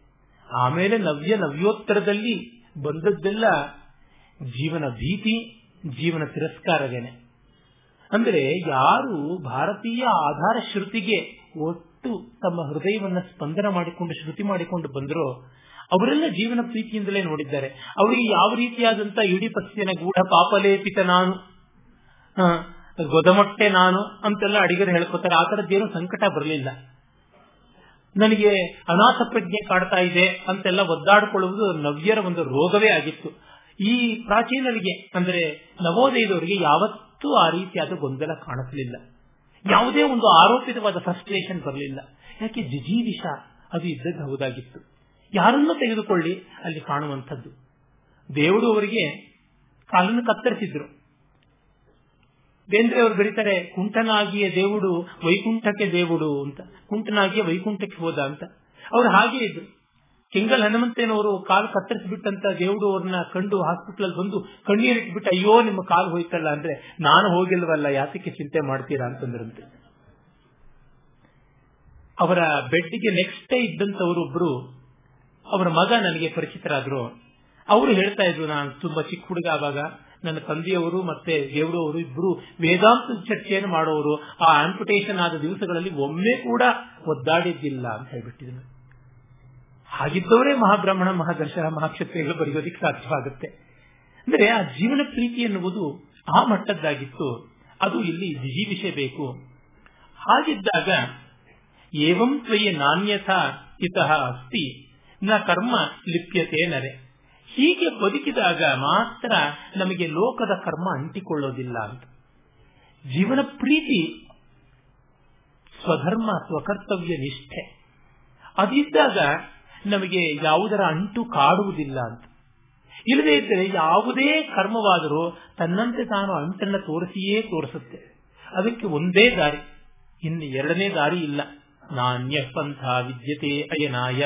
ಅದು ಯಾವುದು? ಕರ್ಮವನ್ನ ಕರ್ಮ ಯೋಗ ಮಾಡುವಂಥದ್ದು. ಯಾವುದಕ್ಕೂ ಯೋಗ ಅಂದ್ರೆ ಸಬ್ಲಿಮೇಷನ್ ಅಂತ ಅರ್ಥ. ಇಂಟಿಗ್ರೇಷನ್ ಸಬ್ಲಿಮೇಷನ್ ಸಿಂಥಸಿಸ್ ಸಮನ್ವಯವೇ ಯೋಗದ ಮುಖ್ಯ ಲಕ್ಷಣ. ಅದನ್ನ ಉದತ್ತೀಕರಿಸುವುದು ಅಂತ ಒಂದು ಕಬ್ಬಿಣದ ಗುಂಡು ನೀರಿಗೆ ಹಾಕಿದ್ರೆ ಸಾಕು ದುಡುಮ್ಮನೆ ಕಳಕ್ಕೆ ತಳಾತಳ ಮುಟ್ಟುಬಿಡುತ್ತೆ. ಅದನ್ನು ತೇಲಿಸಬೇಕಾದ್ರೆ ಹಿಜ್ಜಿಸಬೇಕು, ಹರಡಿಸಬೇಕು, ತಟ್ಟಿ ತೆಳ್ಳಗಿರುವ ಹಾಳೆ ಮಾಡಿದರೆ ಫಾಯಿಲ್ ಆಗಿ ಮಾಡಿದರೆ ಅದು ಎಂಥ ಚಂಡಮಾರುತದಲ್ಲಿಯೂ ಕೂಡ ತೇಲುತ್ತಾ ಹೋಗುತ್ತೆ. ಅಂದರೆ ಅಂತರಂಗ ವಿಸ್ತಾರ, ಹೃದಯ ವಿಸ್ತಾರ ಮತ್ತು ನೀರಿಗೆ ಜೀವನ ಅಂತ ಕರೀತಾರೆ ಸಂಸ್ಕೃತದಲ್ಲಿ. ಜೀವನದ ಮೇಲೆ ಗುಂಡಿಗೆ ಕಾಂಟ್ಯಾಕ್ಟ್ ಇರೋದು point contact sphere has only point contact with any surface ಅಂತೀವಿ. ಅದು ಬಿಂದು ಮಾತ್ರ ಸ್ಪರ್ಶ ಇರುತ್ತೆ ಯಾವುದೇ ಮೇಲ್ಮೈ ಮೇಲೆ. ಆದರೆ ಅಗಲವಾಗಿ ಅದನ್ನು ಒಂದು ಹಾಳೆಯಾಗಿ ಮಾಡಿದ್ರೆ ಅದು ಸಮಗ್ರವಾಗಿ ಸ್ಪರ್ಶ ಇಟ್ಕೊಡುತ್ತೆ. ಅಂದ್ರೆ ಜೀವನಕ್ಕೆ ಹೆಚ್ಚು ಹೆಚ್ಚು ನಿಕಟವಾದಂತೆ ಜೀವನದ ಪ್ರವಾಹದೊಳಗೆ ಮುಳುಗು ಹೋಗುವುದು ತಪ್ಪುತ್ತೆ. ತೇಲ್ತೀವಿ ನಾವು. ಅದರ ಮೇಲೆ ಕೂತವರನ್ನು ತೇಲಿಸ್ತೀವಿ ಸ್ವಯಂ ಮುಕ್ತಾಹ, ಸ್ವಯಂ ತೀರ್ಥ ತಾರಯಂತಿ ಅನ್ಯಾನ್. ಶಂಕರಾಚಾರ್ಯರು ತಮ್ಮ ವಿವೇಕ ಚೂಡಾಮಣಿಯಲ್ಲಿ ಹೇಳುವಂತಹದ್ದು ಅದೇನೆ. ತಾವು ಮುಕ್ತರಾಗಿ ಬೇರೆಯವರನ್ನು ಮೋಕ್ಷಗಾಮಿಗಳನ್ನಾಗುತ್ತಾರೆ. ಶಾಂತೋ ಮಹಾಂತೋ ನಿನಸಂತಿ ಸಂತಹ ವಸಂತವ ಲೋಕಹಿತಂ ಚರಂತಹ ಅಂತ. ದೊಡ್ಡ ಜನ ಎಲ್ಲರೂ ಹಾಗೇನೆ ಮಾಡಿತ್ತು ಅಂತರ್ವಿಸ್ತಾರ, ಲೋಕ ಸಂಪರ್ಕ. ಆ ಲೋಕ ಸಂಪರ್ಕದಿಂದ ಈ ಒಂದು ವ್ಯವಸ್ಥೆ ಬರುತ್ತೆ ಎನ್ನುವುದನ್ನ ಉಪನಿಷತ್ತು ಅಷ್ಟು ಚೆನ್ನಾಗಿ ಹೇಳ್ತಾ ಇದೆ. ಭಗವದ್ಗೀತೆ ತುಂಬಾ ತುಂಬಾ ಪ್ರಭಾವಿತವಾಗಿರುವುದು ಈಶಾವಾಸ್ಯ, ತೈತ್ರಿಯ ಹಾಗೂ ಕಠ. ಈ ಮೂರು ಉಪನಿಷತ್ತುಗಳಿಂದ ಅಂತ ಅನ್ಸುತ್ತೆ. ಆಮೇಲೆ ಶ್ವೇತಾಶ್ವೇತರು ಇದೆ ಅಂತ ಇಟ್ಟುಕೊಳ್ಳಿ. ಆದರೆ ಮುಖ್ಯವಾಗಿ ಅದರ ಸತ್ವ ಪ್ರಭಾವ ಆಗಿರುವುದು ಈಶಾವಾಸ್ಯದಿಂದಲೇ. ಎಲ್ಲಿ ಮಟ್ಟಕ್ಕಂದ್ರೆ ಈ ಕುರುವನ್ನೇವೇ ಕರ್ಮಾಣಿ ಅನ್ನುವಂಥದ್ದೆಲ್ಲನೂ ಭಗವದ್ಗೀತೆಯಲ್ಲಿ ಹಾಗೇನೆ. ನೈಕಶ್ಚಿತ್ ಕ್ಷಣಮಪಿ ಜಾತುತಿಷ್ಠತ್ಯ ಕರ್ಮಕೃತ್ ಯೋಗಸ್ಥ ಕುರುಕರ್ಮಾಣಿ ಅನ್ನುವುದೆಲ್ಲ ಮಾತು ಹೀಗೆ ಕಾಣುವಂತದ್ದಾಗಿದೆ ಆಮೇಲೆ ಆತ್ಮವಸ್ತುವಿನ ಬಗ್ಗೆ ಈ ಉಪನಿಷತ್ತು ಹೇಳುತ್ತೆ, ಅದು ಹತ್ತಿರವೂ ಇದೆ, ದೂರವೂ ಇದೆ ತದೇಜ ತನ್ನೇಜ ತದ್ದೂರೇ, ತದ್ವದಂತಿ ಕೇತದಂತರಸ್ಯ ಸರ್ವಸ್ಯ, ತದು ಸರ್ವಸ್ಯಾಸ್ಯ ಬಾಹ್ಯತಃ. ಅಲುಗದದು ತಾನೇಕವದು, ವೇಗಿ ಮನಕ್ಕಿಂತ ಚಿಲುಕದಿಂದ್ರಿಯಗಳಿಗೆ ತಾಂ ಮೊದಲೇ ಸರಿದು, ಕುಳಿತು ಮದು ಮುನ್ನಿಪ್ಪುದೋಡುವೆಲ್ಲರ್ಗೆ ತಾಂ. ಕೆಲಸ ಗೈಸುವುದೆಲ್ಲರಿಂ ಮರುತನದರಿಂ ಅಲುಗುವುದು ಅಲುಗದದು ಪರಮಾತ್ಮ ನೆನೆಸಿಹುದು ಬಲುದೂರ ಮಿರ್ಪುದದು ನೆರೆಬಳಿಯೊಳಿಹುದು ಅಡಗಿರ್ಪುದದು ಸಕಲ ವಸ್ತು ಜಂತುಗಳೊಳಗಂ ಎಡಬಿಡದೆ ಮುಟ್ಟಿಹುದು ದದನು ಹೊರಗಿಲ್ಲ. ಹಾಗಾಗಿ ದೂರ ಅಂತ ಭಾವಿಸಿಕೊಂಡ್ರೆ ನಮಗೆ ದೂರವೇ. ಹತ್ತಿರ ಅಂದ್ಕೊಂಡ್ರೆ ಹತ್ತಿರವೇ. ನಾವು ಒಂದು ವಸ್ತುವಿನಿಂದ ಮಾನಸಿಕವಾಗಿ ದೂರವಾಗ್ತೀವಿ, ಹತ್ತಿರವಾಗ್ತೀವಿ ಅಷ್ಟೇ. ಕಂಠ ನ್ಯಾಯ ಅಂತ ಸಂಸ್ಕೃತದಲ್ಲಿ ಉಂಟು. ಕಂಕಳಲ್ಲಿ ಕೂಸಿಟ್ಕೊಂಡು ಊರೆಲ್ಲ ಹುಡುಕಿದ್ರು ಅಂತ ಕನ್ನಡದ ಗಾದೆ ಅದನ್ನೇ ಹೇಳುತ್ತೆ. ನಮ್ಮ ಅಂತರಂಗದಲ್ಲಿ ಅದಕ್ಕೆ ನೈಕಟ್ಯ ಸ್ಥಾಪಿಸಿಕೊಂಡ್ರೆ ಸಾಕು. ಮುಂಚೆಯೆಲ್ಲ ನನಗೆ ದುಃಖ ಕಾಡ್ತಾ ಇತ್ತು. ಎಷ್ಟೋ ಮಹನೀಯರನ್ನೆಲ್ಲ ನೇರವಾಗಿ ನೋಡಲಿಲ್ಲ ಅಂತ. ಈಗ ನನಗಂತ ದುಃಖ ಕಾಡಲ್ಲ. ಕಂಡಿದ್ರೆ ಒಳ್ಳೇದಿತ್ತೇನೋ. ಅದೇ ಕಾಣಲಿಲ್ವೇನೋ ಕರುಗು ನೋ ರಿಗ್ರೆಟ್ಸ್ ಅನಿರ್ವೇದ. ಏಕೆಂದ್ರೆ ಆ ಮಹನೀಯರು ನಮಗೆ ಗೊತ್ತಾದದ್ದು ಗ್ರಂಥದ ಮೂಲಕ, ಅವರ ಕೃತಿಯ ಮೂಲಕ. ಅವರ ಕೃತಿಯೇ ಅವರ ಆಕೃತಿ ಅಲ್ವಾ? ಅದಕ್ಕಿಂತ ಭಿನ್ನವಾದದ್ದು ಇನ್ಯಾವುದಿದೆ? ಗಾಂಧೀಜಿಯವರನ್ನ ಯಾರೋ ಕೇಳಿದ್ರು, ನಿಮ್ಮ ಮೆಸೇಜ್ ಏನು ಅಂತ? My life is my message ಅಂತಂದ್ರು. ಬಹಳ ಎದೆಗಾರಿಕೆ ಬೇಕು ಹಾಗೆ ಹೇಳೋದಿಕ್ಕೆ. ಕೇವಲ ಗಾಂಧಿ ಅಂತವ್ರು ಮಾತ್ರ ಹೇಳಬಲ್ರಲ್ವಾ ಅಂದ್ರೆ ಯಾರಿಗೆ ಉಂಟು? ನಾನು ಬದುಕೇ ನನ್ನ ಸಂದೇಶ ಅಂತ. ಕೊಡಿ ಅಂತಂದ್ರೆ, ತಗೊಳ್ಳಿ, ಬರ್ಕೊಳ್ಳಿ ಅಂತ ಹೇಳ್ಬಿಟ್ಟು ಡಿಕ್ಟೇಟ್ ಮಾಡುವಂತವರೇ ತಾನೆ. ನಮ್ಮ ರಘು ಅವರ ಸಂಪಾದಕತ್ವದ ವಿವೇಕಾಂಶ ಪತ್ರಿಕೆಯಲ್ಲಿ ಪ್ರತಿ ತಿಂಗಳು ಒಂದೊಂದು ಸಂದರ್ಶನ ಬರುತ್ತೆ. ಕಡೆಯಲ್ಲಿ ಸ್ಥಾಯಿಭಾವದ ಒಂದು ಪ್ರಶ್ನೆ ಇರುತ್ತೆ, ಯುವಜನತೆಗೆ ನಿಮ್ಮ ಸಂದೇಶ ಏನು ಅಂತ. ನಾನು ಸೇರಿದಂತೆ ಎಲ್ಲ ಸಂದರ್ಶಕರು ಕೊಟ್ಟಿದ್ದೇ ಕೊಟ್ಟಿದ್ದು ಸಂದೇಶಗಳು. ನಮ್ಮಲ್ಲಿ ಎಷ್ಟು ಜನಕ್ಕೆ ನನ್ನ ಬದುಕೇ ನನ್ನ ಸಂದೇಶ ಅಂತ ಹೇಳುವ ಧೈರ್ಯವಿದೆ. ಕಷ್ಟ ಉಂಟು. ಅದು ರಾಮ ಸೀತೆಗೆ ಉತ್ತರಾಂಚರಿತೆಯಲ್ಲಿ ಹೇಳ್ತಾನೆ, ಈ ನನ್ನ ತೋಳು ಮತ್ತೊಬ್ಬ ಹೆಣ್ಣಿನ ಸ್ಪರ್ಶವನ್ನು ಅರಿಯದೇ ಇರತಕ್ಕಂತ ಈ ತೋಳು ನಿನಗೆ ತಲೆದಿಂಬು ಅಂತ. ರಾಮ ಬಾಹು ರೂಪಧಾನ ಮೇಷತೆ ಅಂತ.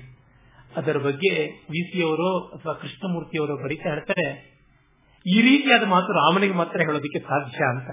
ಕನಸು ಮನಸ್ಸಲ್ಲೂ ಪರಕಾಂತೆಯ ನೆನವು ಇಲ್ಲದೆ ಇದ್ದಂಥವನಿಗೆ ಮಾತ್ರ ಆ ಧೈರ್ಯ ಬರುತ್ತೆ ಅಂತ.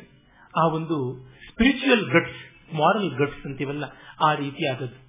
ಎಷ್ಟು ಸರ್ವಾಣಿ ಭೂತಾನಿ, ಆತ್ಮನ್ಯೇವ ಅನುಪಶ್ಯತಿ ಸರ್ವಭೂತೇಶು ಸಾತ್ಮಾನಂ ತಥೋ ನ ಯಾರು ಎಲ್ಲ ಜೀವರಾಶಿಗಳಲ್ಲಿ ತನ್ನನ್ನು, ತನ್ನೊಳಗೆ ಎಲ್ಲ ಜೀವರಾಶಿಗಳನ್ನು ಕಾಣ್ತಾನೆ, ಅವನಿಗೆ ಯಾವುದೇ ವಿಧವಾದ ಜುಗುಪ್ಸೆ ಇಲ್ಲ. ಪ್ರಾಣಿಲೋಕವನ್ನೆಲ್ಲ ತನ್ನಾತ್ಮದೊಳಗಾರು ಕಾಣುವನು ತನ್ನಾತ್ಮವನೆ ಸರ್ವರೊಳಗಂ ಆನನವನಂ ದುಗುಡ ಬೇಸರಗಳು ಈ ಜಗದಿ ತಾನ್ ಅಲ್ಲದೊಂದುಂ ಇಲ್ಲದಿರೆ ಬಗೆಯಾರು. ತಾನಲ್ಲದೆ ಮತ್ತಾವುದಿಲ್ಲಂದರೆ ಯಾರ ಜೊತೆ ತಗಾದೆ ಮಾಡೋದಕ್ಕೆ ಸಾಧ್ಯ? ತೆಲುಗಿನಲ್ಲಿ ಒಂದು ಗಾದೆ ಕುಡುಕು ಚಿಂಪುಕೊಂಟೆ ಕಾಳು ಕೊಯ್ಯನೆ ಪಡುತ್ತುಂದಿ ಅಂತ. ಹೊಟ್ಟೆನ ಹರಕೊಂಡ್ರೆ ಕರುಳು ನಮ್ಮ ಕಾಲ ಮೇಲೆ ಬೀಳುತ್ತಲ್ಲದೆ ಇನ್ನೊಬ್ಬರ ಮುಖದ ಮೇಲೆ ಹೋಗಿ ಬೀಳೋದಿಲ್ಲ. ಹಾಗಾಗಿ ಸೂರ್ಯನಿಗೆ ಉಗಿದಂತೆ ಏನು ಮಾಡಿದ್ರು ನಮಗೆ ಅದು ಬರುತ್ತೆ. ಕೋಪದಿಂದ ಉಪವಾಸ ಮಾಡಿದ್ರೆ ನಮಗೆ ಊನವೇ ಹೊರತು ಮತ್ತಾರಿಗೂ ಅಲ್ಲ. ನಾವು ಎಲ್ಲಕ್ಕೂ ಸಂಬದ್ಧರಾಗಿದ್ದೀವಿ ಅಂತನ್ನುವುದು. ಮತ್ತು ಆತ್ಮ ಸ್ವರೂಪದಲ್ಲಿ ಏಕೀಭಾವವನ್ನು ಮಾಡಿಕೊಂಡಾಗ ಇದು ಭಾವಾದ್ವೈತ. ಆಗ ಜುಗುಪ್ಸೆ ಅಸಹ್ಯ ಉಂಟಾಗೋದಿಲ್ಲ. ಇನ್ನೊಬ್ಬನ ಲೋಪದೋಷಗಳ ಬಗ್ಗೆ ಸಹಾನುಭೂತಿ ಉಂಟಾಗುವುದು ಮಾತ್ರವಲ್ಲ, ನನ್ನಲ್ಲಿ ಇತ್ತೋ ಇದೆಯೋ ಏನು ಅಂತ ತಡಕಿ ನೋಡಿಕೊಳ್ಳುವ ಎಚ್ಚರ ಬರುತ್ತೆ. ಉಮರ್ ಖಯಾಮ್ ಹೇಳ್ತಾನೆ, ಒಂದು ದಿನ ಸಂಜೆ ನಾನು ಪೇಟೆ ಬೀದಿಗೆ ಹೋಗಿದ್ದೆ, ಕುಂಬರನ್ನು ಕುಟ್ಟುತ್ತಿದ್ದ ಮಣ್ಣನ್ನ ಹಿಟ್ಟು ಮಾಡಿ ಕಲಸಿ ಮುದ್ದೆ ಮಾಡಿ ತಿಗರಿ ಮೇಲೆ ಇಟ್ಟು ತಿರುಗಿಸ್ತಾ ಇದ್ದ. ಆ ಮಣ್ಣು ಹೇಳ್ತಂತೆ ನಾನಿರ್ದೆ ನಿನ್ನ ಒಲೆ ಮೇಲನೆ ಮುಟ್ಟಣ್ಣ. ನಾನು ನಿನ್ನ ಹಾಗೆ ಇದ್ದೆ, ಸ್ವಲ್ಪ ಮೆತ್ತಿಗೆ ಹ್ಯಾಂಡಲ್ ಮಾಡಪ್ಪ ಅಂತ. ಅಂದ್ರೆ ಈ ಮಣ್ಣಲ್ಲಿ ಎಷ್ಟು ಜನ ಕಲ್ತು ಹೋಗಿದ್ದಾರೋ, ಯಾರು ಏನಾಗಿದ್ದಾರೋ ಅಂತ ಡಿ ವಿ ಜಿಯವರ ಅನುವಾದ ಮಾಡ್ತಾರೆ ಉಮರ್ನ ವಸಿಗೆಯಲ್ಲಿ ಹಾಗಾಗಿ ಸತುವನ್ನು ವಿಜುಗುಪ್ಸಿದೆ ಯಾವ ರೀತಿಯಾದಂತಹ ಅಸಹ್ಯ ಬರೋಲ್ಲ. ಎಲ್ಲಕ್ಕಿಂತ ದೊಡ್ಡದು ಆ ಜುಗುಪ್ಸಿಯೇ ಬದುಕಿನ ದುರಂತ. ಅದು ಇರಬಾರದು ಅಂತ ಉಪನಿಷತ್ತಿನ ತಾತ್ಪರ್ಯ. ಇದೇ ಎಷ್ಟು ಸರ್ವಾಣಿ ಭೂತಾನಿ ಆತ್ಮನಿಯವಾನು ಪಶ್ಯತಿ ಅನ್ನುವಂಥದ್ದಕ್ಕೆ ಸರ್ವಭೂತಸ್ಥಮಾತ್ಮಾನಿ ಆತ್ಮಾನಂ ಸರ್ವಭೂತಾನಿ ಆತ್ಮನಿ ಈಕ್ಷತೆ ಯೋಗಯುಕ್ತಾತ್ಮ ಸರ್ವತ್ರ ಸಮದರ್ಶನ ಅಂತ ಭಗವದ್ಗೀತೆಯ ಸಂವಾದ ಇರುವಂತಹದ್ದು ಹೀಗೆ ಮೊದಲಿಗೆ ಜಗತ್ತು ಪರಮಾತ್ಮನಿಗೆ ಸಂದದ್ದು. ಜಗತ್ತೆಲ್ಲ ಪರಮಾತ್ಮನ ಮನೆ, ಜಗತ್ತು ಪರಮಾತ್ಮನೇ ಮನೆಯಾಗಿ ಹೊಂದಿರುವಂತಹ ಪದಾರ್ಥ. ಅವನಿಲ್ಲದೆ ನಾವಿಲ್ಲ. ಅವನು ಕೊಟ್ಟದ್ದು ನಮಗೆ ಪ್ರಸಾದ. ಯಾವ ಪ್ರತಿಫಲವನ್ನು ನಾವು ನಮ್ಮ ಹಕ್ಕು ಅನ್ನುವಂತೆ ಸ್ವೀಕರಿಸದೆ ನಮ್ಮ ಮೇಲೆ ಮಾಡಿದ ಹರಕೆಯ ಅನುಗ್ರಹ it's not our right it's a great ಅನ್ನುವಂತೆ ತಿಳ್ಕೊಳ್ಬೇಕು. ಜೀವನೋತ್ಸಾಹ ಇರಬೇಕು. ಅಂತಿಲ್ಲದ ಜೀವನ ಪ್ರೀತಿ ಬೇಕು. ಮತ್ತು ಈ ಸಮಾನಾಧಿಕರಣ್ಯ ಇಕ್ವಾನಿಮಿಟಿ ಅಂತ ಯಾವುದಿದೆ, ಅದನ್ನ ಭಾವನೆಯಲ್ಲಿ ಇಟ್ಟುಕೊಳ್ಳಬೇಕು ಅನ್ನುವಂಥದ್ದು ಹೇಳ್ತಲೇ, ಯಸ್ಮಿನ್ ಸರ್ವಾಣಿ ಭೂತಾನಿ ಆತ್ಮ ಇವ ಅಭೂತ್ ವಿಜಾನತಃ, ತತ್ರ ಕೋ ಮೋಹ ಕಶೋಕ ಏಕತ್ವ ಮನುಕಶ್ಯತಃ. ನಿಖಿಲ ಭೂತಂಗಳು ತನ್ನಾತ್ಮವೆಂದರೆತು ಸಕಲೈಕ್ಯ ದೃಷ್ಟಿಯು ನಡೆಯುವ ಆತಂಕೆ, ಸ್ವಕವಿದು ಅನ್ಯಕವು ಇದೆಂಬ ಆ ಭ್ರಮೆಯದೆಂತಹುದು ಸುಖಿಯವಂ ಮೋಹ ಶೋಕಗಳ ಶೋಕಗಳ ಅಂಟಗವನಂ ಅಂತ ನಾವು ವಿಸ್ತಾರವಾಗಿ ಯೋಚನೆ ಮಾಡಿದಾಗ ಬರುವಂತಹದ್ದು ಬೇರೆಯವರಿಗಿಲ್ವಲ್ಲ ನಾವೇನು ಮಾಡೋದು? ಅದಕ್ಕೆ ಇದು ಭಾವಾದ್ವೈತ, ಕ್ರಿಯಾದ್ವೈತವಲ್ಲ ಅಂದಿದ್ದು. ಭಾವನೆಯ ಅದ್ವೈತ ಸರಿಯೇ ಹೊರತು ಕ್ರಿಯೆಯ ಅದ್ವೈತ ಸರ್ವಥಾ ಹಾನಿಕಾರಿಯಾಗುತ್ತೆ. ಅವನು ದುಷ್ಟನಾಗಿದ್ರೆ ಅವನನ್ನ ಶಿಷ್ಟತೆಗೆ ತರುವ ಬಾಧ್ಯತೆಯೂ ನಮ್ಮದಾಗುತ್ತೆ. ಆದರೆ ಅವನ ಶಿಷ್ಟತೆಗೆ ತಂದ ಬಾಧ್ಯತೆಯ ಹೆಮ್ಮೆ ನಮ್ಮದಲ್ಲ. ಇದು ಅಂದ್ರೆ ಅವನನ್ನು ಉದ್ಧಾರ ಮಾಡುವವನು ನಾನು ಅಂತಲ್ಲ. ಅವನನ್ನು ಉದ್ಧಾರ ಮಾಡುವ ಮೂಲಕ ನಾನು ಉದ್ಧಾರವಾಗ್ತಾ ಇದ್ದೀನಿ ಎನ್ನುವಂತ ಭಾವ. ಹೀಗಿರುವ ಕೆಲವು ಮಂತ್ರಗಳಾದ ಮೇಲೆ ಕೇವಲ ಜಗತ್ತನಿಗೆ ಅಂಟಿಕೊಳ್ಳುವುದು ಮತ್ತು ಜಗತ್ತನ್ನ ಬಿಟ್ಟ ಮತ್ತೊಂದು ತತ್ವ ಯಾವುದೋ ಇದೆ ಅಂತ ಅದಕ್ಕೆ ಅಂಟಿಕೊಳ್ಳೋದು ಎರಡೂ ಅವಿವೇಕ.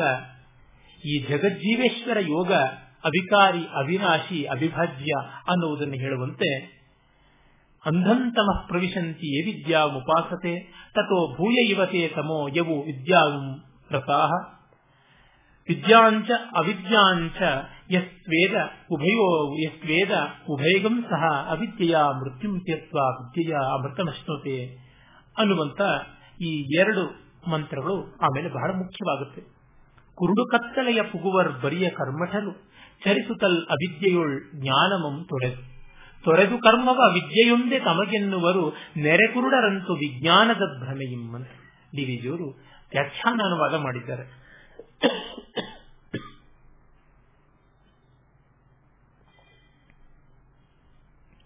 ಅಂದರೆ ತತ್ವ ಇಲ್ಲದ ಕೇವಲ ಆಚರಣೆ, ಅದು ಕುರುಡಾಗುತ್ತೆ. ಅಂತೆಯೇ ಆಚರಣೆ ಇಲ್ಲದ ತತ್ವ ಮತ್ತೂ ಕುರುಡಾಗುತ್ತೆ ಅಂತ. ಹಾಗಾಗಿ ನಿನ್ನೆ ಮೊನ್ನೆಯಲ್ಲೆಲ್ಲ ನಾವು ಕರ್ಮಕಾಂಡದ ಬಗ್ಗೆ ಕಂಡುವಲ್ಲ, ಅದಕ್ಕೆ ಸಮರ್ಥವಾದ ಉಪಸಂಹಾರ ಕನ್ಕ್ಲೂಸಿವ್ ಡೆಫಿನೆಟಿವ್ ಆದಂತಹ ಕನ್ಕ್ಲೂಷನ್ ಇಲ್ಲಿ ಕಂಡುಬರುತ್ತೆ. ಎರಡೂ ಬೇಕಾಗುತ್ತೆ. ಬೇರೆ ಫಲ ವಿದ್ಯೆಗೆ ನಿವೃತ್ತಿ ಧರ್ಮಕ್ಕೆ ಮೇಣ್ ಬೇರೆ ಫಲವಿಹುದ ವಿದ್ಯೆಗೆ ಪ್ರವೃತ್ತತೆಗೆ ಧೀರ ಈ ಯುಕ್ತಿಯಂ ಜ್ಞಾನ ಕರ್ಮಗಳಿಗೆ ಸಾರಿ ಕೇಳಿದರ ಅದನ್ನು ನಾವು ಕೇಳಿದವು ಕೇಳಿದವು. ಕರ್ಮಕ್ಕೆ ಒಂದು ಫಲ ಇದೆ, ಪ್ರವೃತ್ತಿ ಧರ್ಮಕ್ಕೆ. ಜ್ಞಾನಕ್ಕೆ, ನಿವೃತ್ತಿ ಧರ್ಮಕ್ಕೆ ಒಂದು ಫಲ ಇದೆ ನಿಜ. ಆದರೆ ಯಾವುದನ್ನು ನಿರಾಕರಿಸಬಾರದು. ಅನಿರಾಕರಣ ಮಸ್ತು ತೇನ ತ್ಯಕ್ತೇನ ಭುಂಜೀತಾಹ, ಅದು ಉಂಟಲ್ವ?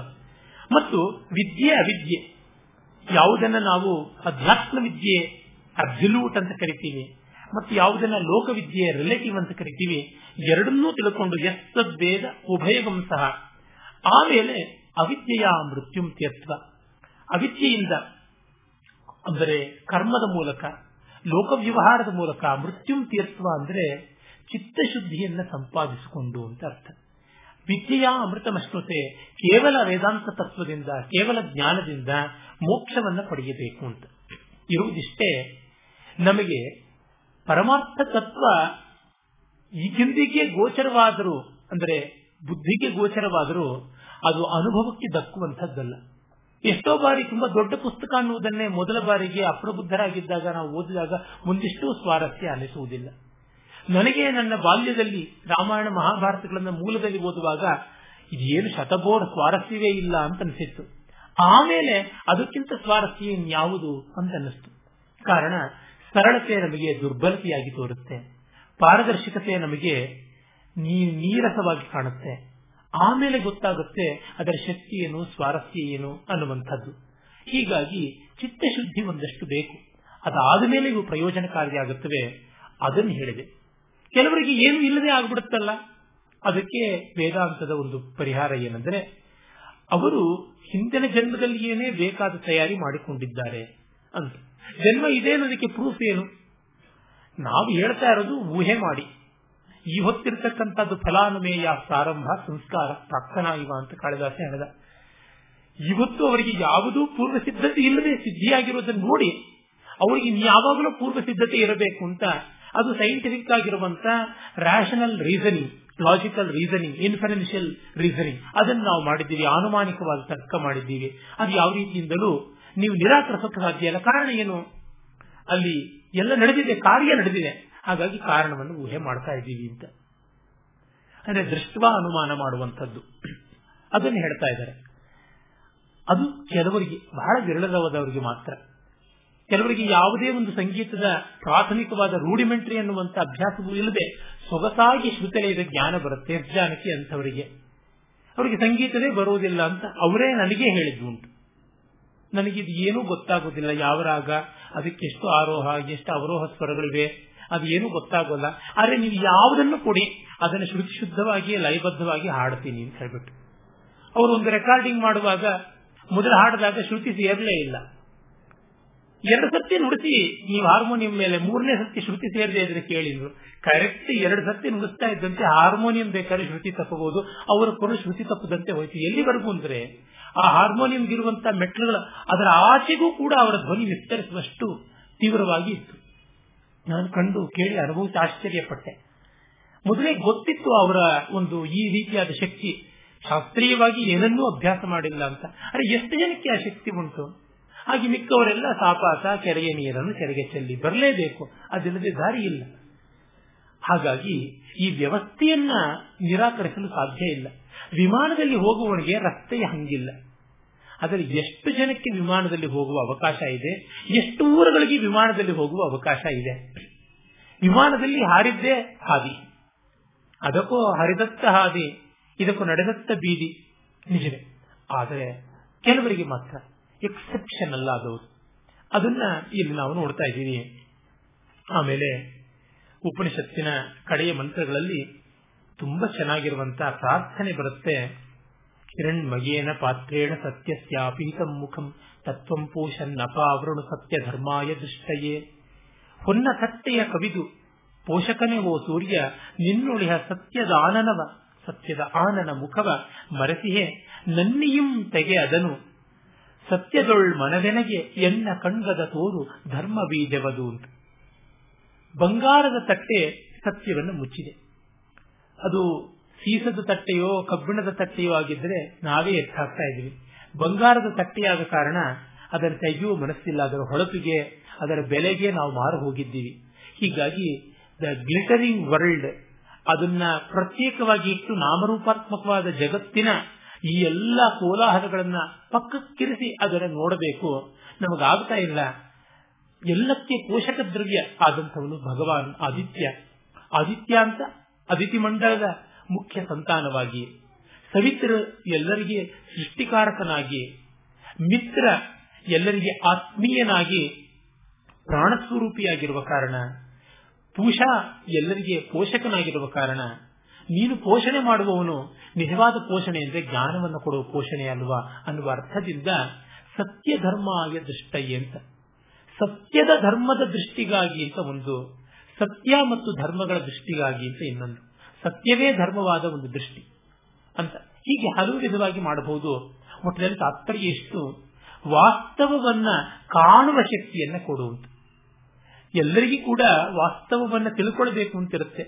ತಿಳಿದ ಮೇಲೆ ನೆಮ್ಮದಿಯಾಗಿರಬಲ್ಲೆವ. ಕುವೆಂಪು ಅವರ ಕಲ್ಕಿ ಎನ್ನುವ ಪದ್ಯದಲ್ಲಿ ಬರುತ್ತೆ, ಕನಸಿನಲ್ಲಿ ಆ ಕಲ್ಕಿ ಅವತಾರದ ಘೋರತೆಯನ್ನೆಲ್ಲ ಕಂಡು ಕಲ್ಕಿ ಕಲ್ಕಿ ಎನ್ನುತ್ತ ಚೀರಿ ನಿದ್ದೆಯೇ ಕನಸೊಡಗೆದ್ದೆ, ಈ ನೆಲ್ಲಿಯ ನಿದ್ದೆ ಅಂತಾರೆ ಮತ್ತೆ ನಿದ್ರೆ ಎಲ್ಲಿ ಬರೋದಕ್ಕೆ ಸಾಧ್ಯ? ಆಗುವುದಿಲ್ಲ.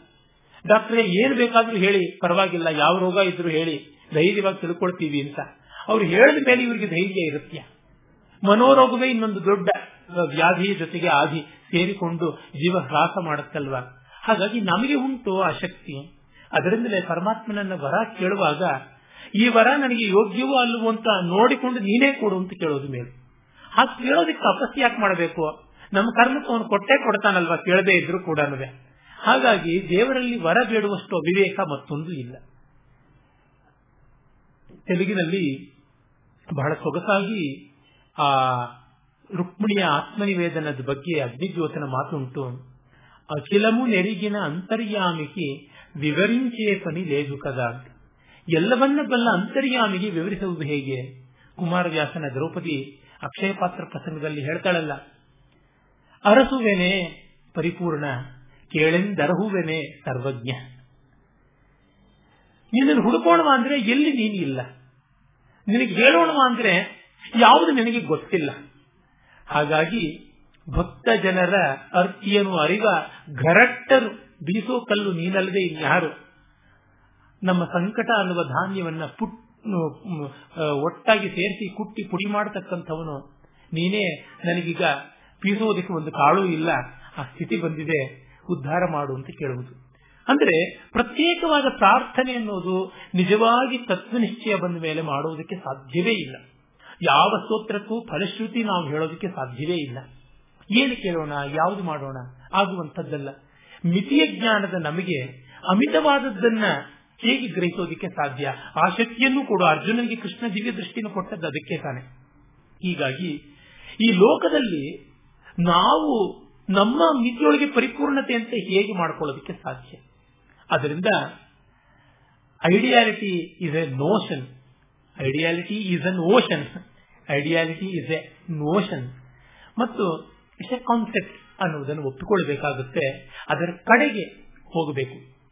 ಅದಕ್ಕೆ ಹೇಳ್ತಾರೆ, ಜೀವನ್ಮುಕ್ತಿ ಅನ್ನೋದು ಇದೆಯಾ ಇಲ್ವಾ ಅನ್ನುವ ಚರ್ಚೆಗೆ ಇಳಿಯೋದಕ್ಕಿಂತ ಅಂತ ಒಂದು ಪರಿಸ್ಥಿತಿ ಉಂಟು ಅಂತ ಭಾವಿಸಿ ಅದರ ಕಡೆಗೆ ಉದ್ಯುಕ್ತರಾಗಿ ದುಡಿಯೋದೇ ಹೆಚ್ಚಿನ ಪ್ರಯೋಜನ ಅಂತ. ಆ ರೀತಿಯಾದದ್ದು ಆ ಪ್ರಾರ್ಥನೆ ಸತ್ಯ ಧರ್ಮದ ದೃಷ್ಟಿಗಾಗಿ ಅಂತ. ಆಮೇಲೆ ಶರಣಾಗತಿಯಿಂದ ಭೂಯಿಷ್ಠಾಂತೆ ನವಮು ನಮ ಉಕ್ತಿಂ ವಿಧೇಮ ಅಗ್ನೇನಯ ಸುಪತಾರಾಯೇ ಅಸ್ಮಾನ್ ವಿಶ್ವಾನಿದೇವ ವೈನಾನಿ ವಿದ್ವಾನ್ ಯೋಧ್ಯಸ್ಮಜ್ಜುಹುರಾಣಮೇನಃ. ಅಲ್ಲವಲ್ಲಿ ಓ ಯಜ್ಞಪತಿ ನಡೆಸು ನಮ್ಮನ್ನು ಒಳ್ಳೆದಾರಿಯಲ್ಲಿ ಒಳ್ಳೆಯ ದಾರಿಯಲ್ಲಿ ನಡೆಸು. ಆಯ ಭುಕ್ತಿಗೆ ನಮ್ಮ ಕರ್ಮವರಿತನು ನೀ. ಸಾಯಿಸೆಮ್ಮಯ ವಕ್ರ ಪಾಪಂಗಳೆಲ್ಲವಂ ಶ್ರೇಯಮಂ ತೋರು, ನಮಿತೆವು ಮರಳಿ ಮರಳಿ. ಇನ್ನೇನು ಮಾಡೋದಿಕ್ ಸಾಧ್ಯ? ಕೈಲಾದದ್ದು ಶರಣಾಗತಿ, ಅದನ್ನು ಮಾಡ್ತೀವಿ ಅಂತ. ಅಂದ್ರೆ, ನಮಸ್ಕುರ್ಮೋ ಯಥಾಬಲಂ ಅಂತ ಗೌಡಪಾದ ಹೇಳದಂತೆ, ನಮ್ಮ ಕೈಲಾದಷ್ಟು ಕೃತಜ್ಞತೆಯನ್ನು ನಾವು ಸಲ್ಲಿಸೋದು ನಮಸ್ಕಾರದ ಲಕ್ಷಣ.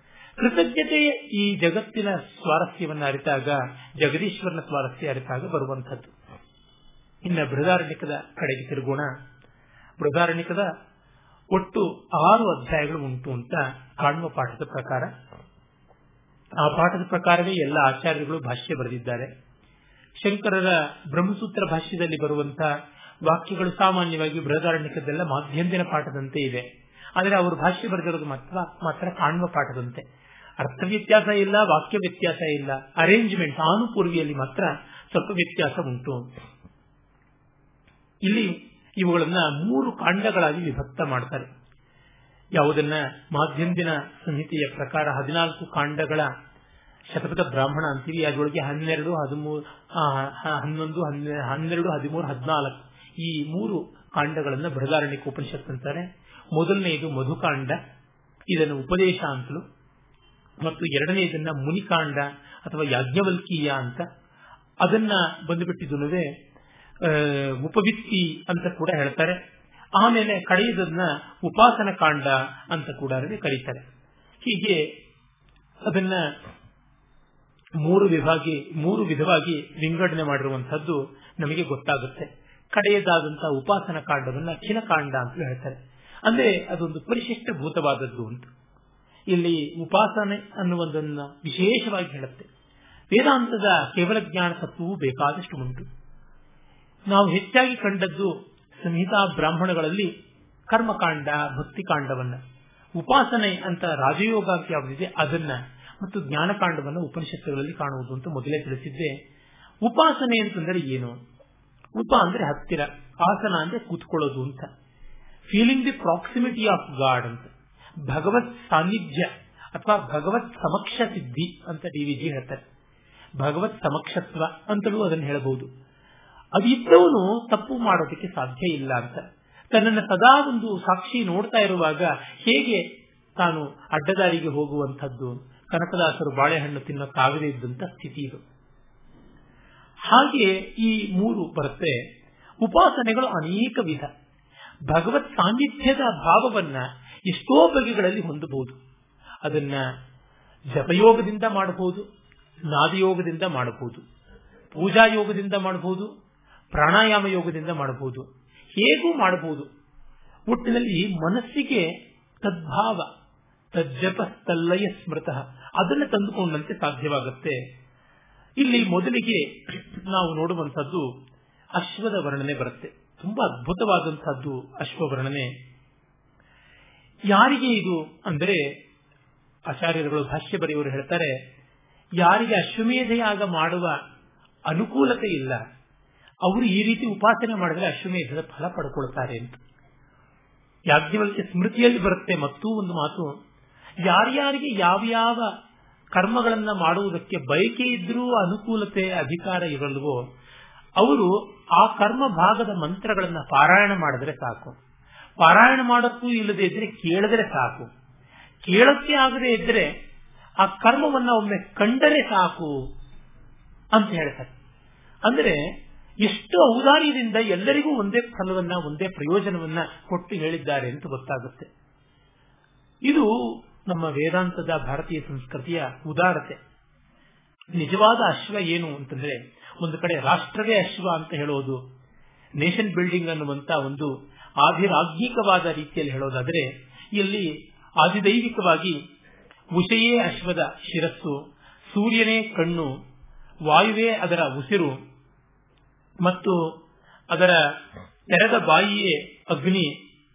ಇಂಥ ರೀತಿಯಲ್ಲಿ ಸಂವತ್ಸರವೇ ಕುದುರೆಯ ಬೆನ್ನಾಗಿದೆ. ಕುದುರೆಯ ಬೆನ್ನು ಆಕಾಶವಾಗಿದೆ ಮತ್ತು ಕುದುರೆಯ ಶರೀರವೇ ಸಂವತ್ಸರವಾಗಿದೆ. ಕುದುರೆಯ ಗೊರಸುಗಳು ಭೂಮಿ ಆಗಿದೆ ಹತ್ತು ದಿಕ್ಕುಗಳು, ಅದರ ಪಕ್ಷಿಗಳುಬುಗಳು ಪಕ್ಷಿಗಳು ಆಗಿವೆ ಮತ್ತು ಅದರ ವಿವಿಧಾಂಗಗಳು ಆರು ಋತುಗಳಾಗಿವೆ. ಮತ್ತು ಅಮಾವಾಸ್ಯೆ ಪೂರ್ಣಿಮೆ ಮೊದಲಾದ ಪರ್ವಗಳು ಅದರ ಅಸ್ಥಿ ಸಂಧಿಗಳಾಗಿವೆ. ಮತ್ತು ಕಾಲದ ಒಂದೊಂದು ಭಾಗ, ನಕ್ಷತ್ರಗಳು, ಇವೆಲ್ಲ ಕೂಡ ಅದರ ಅಸ್ಥಿಗಳಾಗಿ, ಅದರ ಸಂಧಿ ಸಂಧಿಗಳಾಗಿ, ರಕ್ತಮಾಂಸಗಳಾಗಿ ಎಲ್ಲ ರೀತಿಯಲ್ಲೂ ಆಗಿವೆ. ಔಷಧಿಗಳು, ವನಸ್ಪತಿಗಳು ಅದರ ಕೂದಲಾಗಿವೆ. ಮತ್ತು ಅದರ ಮುಂಭಾಗ ಉದಯ ಸೂರ್ಯ, ಉದಿಸ್ತಾ ಇರತಕ್ಕಂಥ ಸೂರ್ಯ, ಹಿಂಭಾಗ ಅಸ್ತಮ ಸೂರ್ಯರಾಗಿರುವಂತದ್ದು ಅದರ ಹೇಷಾರವ ಯಾವುದುಂಟು? ಅದೇ ಗುಡುಗು. ಮತ್ತು ಅದರ ಮೂತ್ರ ವಿಸರ್ಜನೆಯೇ ವೃಷ್ಟಿ. ಮತ್ತು ಅದರ ಕೆನಕದ ಧ್ವನಿ ಯಾವುದುಂಟು? ಅದು ವಾಕು ಅಂತ ಜಗತ್ತಿನಲ್ಲಿರುವುದು ಎಲ್ಲವನ್ನೂ ಸೇರಿಸಿಬಿಟ್ಟಿದ್ದಾರೆ. ಜಗತ್ತೆಲ್ಲ ಏನು? Matter, energy, space, time. And life ಈ ಐದು ಬಿಟ್ಟರೆ ಇನ್ಯಾವುದು? ಇಲ್ಲಿ ನೋಡಿ ಮ್ಯಾಟರ್ ಬಂದಿದೆ. ಭೂಮಿ ಅಂತ ಹೇಳುವ ಮೂಲಕ, ಜಲ ಅಂತ ಹೇಳುವ ಮೂಲಕ, ವಾಯು ಅಂತ ಹೇಳೋದ್ರ ಮೂಲಕ ಸಾಲಿಡ್ ಲಿಕ್ವಿಡ್ ಗ್ಯಾಸ್ ಅಂತ ವಸ್ತುವಿನ ಮೂರು ಸ್ಥಿತಿಗಳನ್ನು ಹೇಳಿದೆ. ಸೂರ್ಯ, ಚಂದ್ರ ಇತ್ಯಾದಿ, ಋತು, ಅಯನ, ಪಕ್ಷಾದಿಗಳನ್ನು ಹೇಳುವ ಮೂಲಕ ಕಾಲ ಬಂದಿದೆ. ಆಕಾಶವೇ ಅದರ ಬೆನ್ನು ಅಂತ ಹೇಳುವಾಗ ಸ್ಪೇಸ್ ಅದು ಬಂದಿದೆ. ಮತ್ತು ವಾಕು ಅಂತ ಹೇಳುವ ಮೂಲಕ ಚೈತನ್ಯ ಅದು ಬಂದಿದೆ, ಲೈಫ್ ಅನ್ನುವುದು ಬಂದಿದೆ. ಹೀಗಾಗಿ ವಿಶ್ವದ ಎಲ್ಲವೂ ಕೂಡ ಈ ಅಶ್ವ ಅನ್ನುವುದಾಗಿದೆ. ಇಂಥ ಒಂದು ಅಶ್ವವನ್ನ ನಾವು ಅನುಸಂಧಾನ ಮಾಡಬೇಕು. ಅದೇ ನಿಜವಾದ ಅಶ್ವಮೇಧ ಅಂತನ್ನುವಂಥದ್ದು. ಅಂದರೆ ಇಂಥ ಒಂದು ವೈಶ್ವಿಕವಾದ ಅಶ್ವತ್ವ ಯಾವುದಿದೆ ಅದನ್ನು ಕಾಣಬೇಕು. ಅಶ್ವ ನಾಳೆ ಇಲ್ಲ. ಶ್ವ ಅಂದ್ರೆ ನಾಳೆ ಶ್ವ ನ ಶ್ವ ಇತಿ ಅಶ್ವ ಅಂತ. ನಾಳೆ ಇಲ್ಲ, ಸದಾ ಬದಲಾಗ್ತಾ ಇದೆ ಅನ್ನುವ ಜಗತ್ತಿನ ಭಾವವನ್ನು ತಿಳ್ಕೊಂಡ್ರೆ ತಾನು ಶಾರೀರಿಕವಾಗಿ, ಮಾನಸಿಕವಾಗಿ ಬದಲಾಗುವುದರ ಬಗ್ಗೆ ಸಂಕಟ ಪಡುವುದಿಲ್ಲ ಬದಲಾಗುವುದು ಶಾರೀರಿಕವಾಗಿ ಅಂದ್ರೆ ಸಾವು ಅಂತಲೂ ಅರ್ಥ. ದೇಹಕ್ಕೆ ಬಂದ ಸಾವು ಅಂತ ಸಾವಿಗೂ ಸಂಕಟ ಪಡೋಲ್ಲ ಯಾವಾಗ ಸಾವಿಗೆ ಸಂಕಟ ಪಡಲ್ವೋ ಆಗ ಬದುಕಿಗೆ ಹಪಹಪಿ ಮಾಡಲ್ಲ. ಅಂದ್ರೆ ನಾವೆಲ್ಲ ಡೆಸ್ಪರೇಟ್ ಆಗೋದು ಯಾತಕ್ಕೆ ನಾಳೆ ಇದು ನಮಗೆ ಸಿಗುತ್ತೋ ಇಲ್ಲವೋ ಅಂತ. ಬೇಕಾದಷ್ಟಿದೆ.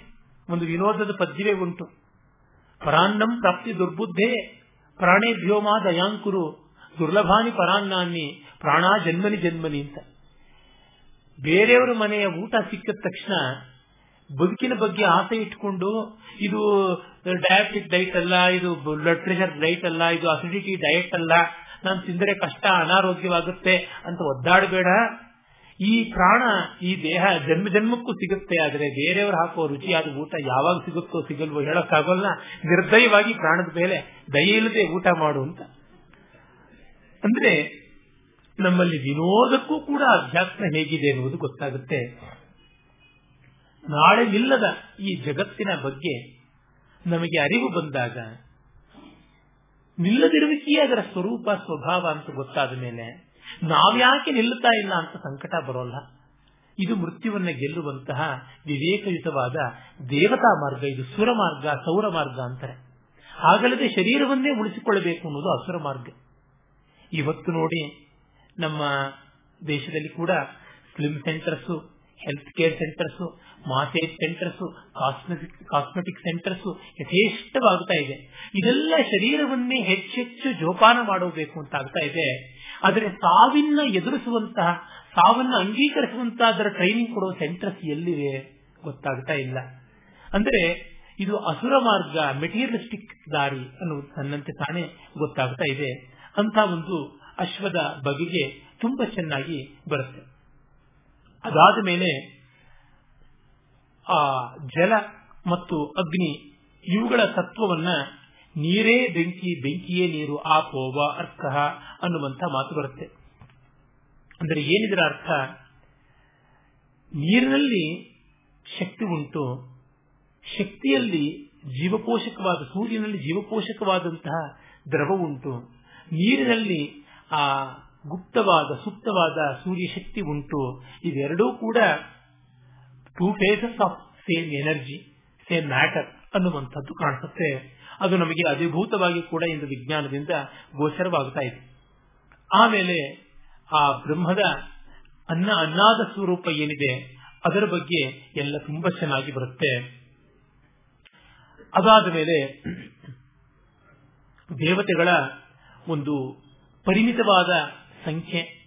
ಅವರ ಒಂದು ಪರಿಮಿತವಾದ ಮೆಟೀರಿಯಲ್ ಸ್ಟ್ರೆಂತ್, ಭೌತಿಕ ಶಕ್ತಿ, ಅಸುರರ ಅಪಾರವಾದ ಶಕ್ತಿ. ಇದರ ಮುಂದೆ ದೇವತೆಗಳು ಏನು ಮಾಡೋದು ಅಂತ ಯೋಚನೆ ಮಾಡ್ತಾ ಕಡೆಗೆ ಉದ್ಗೀತವನ್ನ ಉಪಾಸನೆ ಮಾಡೋಣ ಅಂತ ಹೇಳ್ಬಿಟ್ಟು ಅಂದುಕೊತಾರೆ ಉದ್ಗೀತ ಅಂತಂದರೆ ಪ್ರಣವ, ಓಂಕಾರ ಅಂತ ಛಾಂದೋಗ್ಯೋಪನಿಷತ್ತಿನಿಂದಲೇ ನಮಗೆ ಗೊತ್ತಾಗುತ್ತೆ. ಪರಮತಾತ್ಪರ್ಯದಲ್ಲಿ ವಾಕು ಅಂತ ಹೇಳ್ಬಿಟ್ಟು ಅರ್ಥವಾಗುತ್ತೆ. ಅಂತರಿಂದ್ರಿಯ, ಬಹಿರಿಂದ್ರಿಯ ಎರಡೂ ಆದಂತ ವಾಕ್ಕಿನ ಆರಾಧನೆ ಅದು ಕಡೆಗೆ ಪ್ರಾಣೋಪಾಸನೆಯಲ್ಲಿಯೇನೆ ಪರ್ಯವಸಾನವಾಗುವಂಥದ್ದು ಅಂತ ಗೊತ್ತಾಗುತ್ತೆ. ಅದಾದ ಮೇಲೆ ನಾವು ಪರವಸ್ತು ಹೇಗೆ ಈ ಜಗತ್ತನ್ನು ನಿರ್ಮಾಣ ಮಾಡಿತು, ನಿನ್ನೆ ದಿವಸವೇ ನೋಡಿದ್ವಿ ಏಕಾಕಿ ನರಮತೆ ಅನ್ನುವಂಥದ್ದು, ದ್ವಿತೀಯಾದ್ವೈ ಭಯಂ ಭವತಿ, ಈ ರೀತಿಯಾದದ್ದನ್ನೆಲ್ಲ ಕಂಡ್ವಿ. ಅದಾದ ಮೇಲೆ ಆ ಅವಿದ್ಯೆಗೆ ಕಾರಣ ಯಾವುದು ಅಂತನ್ನುವುದನ್ನ ಕೇಳೋದಕ್ಕೆ ಸಾಧ್ಯವಿಲ್ಲ. ಕಾರಣ ಕಾರ್ಯ ಕಾರಣ ಭಾವವೇ ಕಾಲದಿಂದ ಉಂಟಾಗುವುದು. ಕಾಲ ದೇಶಗಳ ಅರಿವು ಅವಿದ್ಯೆಯಿಂದ ಆಗುವುದು. ಹಾಗಾಗಿ ಅವಿದ್ಯೆಗೆ ಕಾರಣ ಏನು ಅಂತ ಹೇಳೋಕ್ಕಾಗೋಲ್ಲ ಎಲ್ಲಾ ಮತಗಳಲ್ಲಿ ಕೂಡ ಅದು ಬೌದ್ಧ ಇರಬಹುದು ಜೈನ ಇರಬಹುದು ದ್ವೈತ, ವಿಶಿಷ್ಟಾದ್ವೈತ, ಎಲ್ಲ ಮತಗಳಲ್ಲಿ ಅದ್ವೈತ, ಅಚಿಂತ್ಯ ಭೇದ ಭೇದ, ಶುದ್ಧಾದ್ವೈತ, ಎಲ್ಲೆಲ್ಲಿಯೂ ಕೂಡ ನಾವು ಈ ಜೀವಿಗೆ ಜಗತ್ತು ಬಂಧಕವಾಗಿದ್ದು ಯಾಕೆ ಅಂದ್ರೆ ಅವಿದ್ಯೆಯಿಂದ, ಅಜ್ಞಾನದಿಂದ. ಅದು ಯಾವಾಗ ಉಂಟಾಯಿತು? ಅಂದರೆ ಅದು ಅನಾದಿ ಅಂತ ಹೇಳ್ತೀವಿ. ಕಾರಣ ಎಷ್ಟೇ? ತಪ್ಪಿಸಿಕೊಳ್ಳೋದಕ್ಕಲ್ಲ ಹೇಳೋದು. ಕಾರಣದ ಸ್ತರವನ್ನು ಮೀರಿದ್ದು ಕಾಸೇಷನ್ ಅನ್ನುವುದು ಆರಂಭವಾಗುವುದೇ ಬಿಗ್ ಬ್ಯಾಂಗ್ ಇಂದ ಅಂತ ನಾವು ನೋಡಿದ್ದೀವಿ ಆ ಬ್ಯಾಂಗಿಗಿಂತ ಮುಂಚೆ ಕಾಸೇಷನ್ ಇಲ್ಲ. There was no time no space ಹಾಗಾಗಿ ನಾವು ಅದಕ್ಕೆ ಹೇಗೆ ತರೋದು? ಮೊಮ್ಮಗನ ಕುಲಾಗಿ ಅಜ್ಜನ ಹತ್ರ ಇತ್ತೆ ಅಂದ್ರೆ ಏನನ್ನೋಣ ಇಲ್ಲ. ಮೊಮ್ಮಗನ ಅಪ್ಪನೇ ಇಲ್ಲದೆ ಇರುವಾಗ ಮೊಮ್ಮಗ, ಮೊಮ್ಮಗನ ಕುಲಾವಿ ಹೇಗೆ ಬರೋದಕ್ಕೆ ಸಾಧ್ಯ? ಸಾಧ್ಯ ಇಲ್ಲ ಅಂತ. ಈ ರೀತಿಯಾಗಿ ಅವಿದ್ಯೆ ಅನ್ನುವುದನ್ನ ಅನಾದಿ ಅಂತ ಹೇಳುವಂತದ್ದು ಹಾರಿಕೆಯ ಮಾತಲ್ಲ.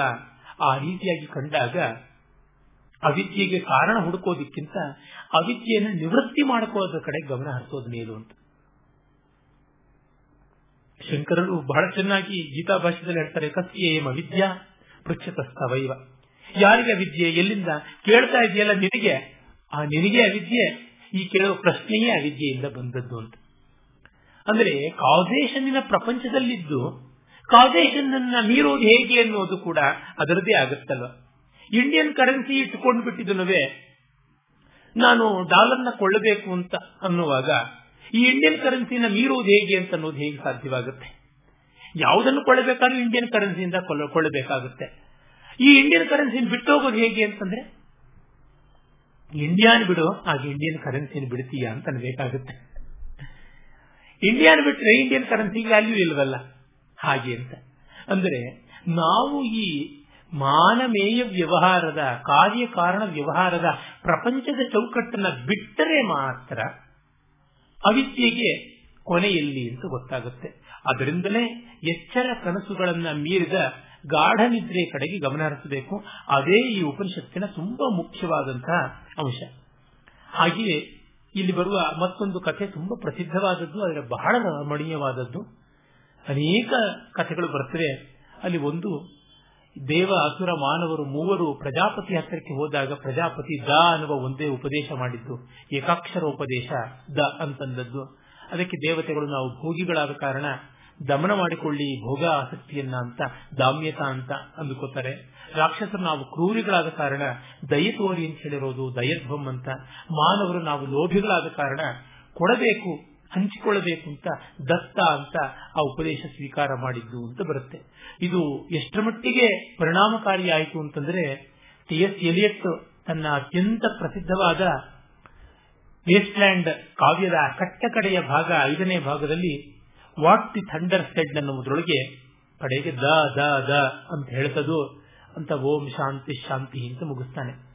ಅದು ಮೋಡದ ರೂಪದಲ್ಲಿ ಒಂದು ಗುಡುಗಿದ್ದು ಅಂತ ಬರುತ್ತೆ. ಪ್ರಜಾಪತಿ ಗುಡುಗಿದ್ದು ಅಂತ. ಅದು ದ ದ ಅಂತ ಶಬ್ದ ಮಾಡದಂತೆ ಇವರು ಅಂದುಕೊಂಡು ಉಂಟು. ವೇಸ್ಟ್ ಲ್ಯಾಂಡ್ ಆದ ಈ ಜಗತ್ತು ಫರ್ಟೈಲ್ ಲ್ಯಾಂಡ್ ಫಲವತ್ತಾದ ಸುಜಲ, ಸುಫಲ ಯಾವಾಗ ಆಗುತ್ತೆ ಪ್ರಜಾಪತಿಯ ಸಂದೇಶವನ್ನು ಕೇಳಿದಾಗ ಆಗುತ್ತೆ ಎನ್ನುವುದು ಕವಿಯ ಅಭಿಪ್ರಾಯ. ಅದ್ಭುತವಾದ ಅವನ ಒಂದು ತಿಳುವಳಿಕೆ ತುಂಬಾ ಮೆಚ್ಚಬೇಕಾದದ್ದು.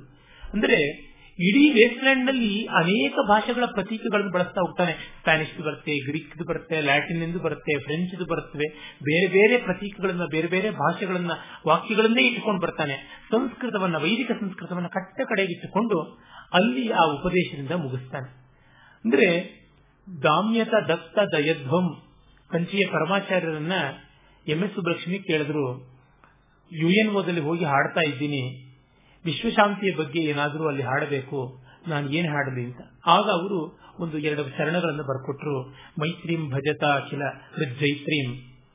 ಆತ್ಮವದೇವ ಪರಾನಪಿ ಪಶ್ಯತ, ಯುದ್ಧಂ ತ್ಯಜತ, ಸ್ಪರ್ಧಾಂ ತ್ಯಜತ ತ್ಯಜತ ಪರೇಭ್ಯ ಅಕ್ರಮಂ ಆಕ್ರಮಣಂ. ಜನನೀ ಪೃಥಿವೀ ಕಾಮದುಘಾವೈ ಜನಕೋ ದೇವ ಸಕಲ ಕಲ್ಯಾಣ.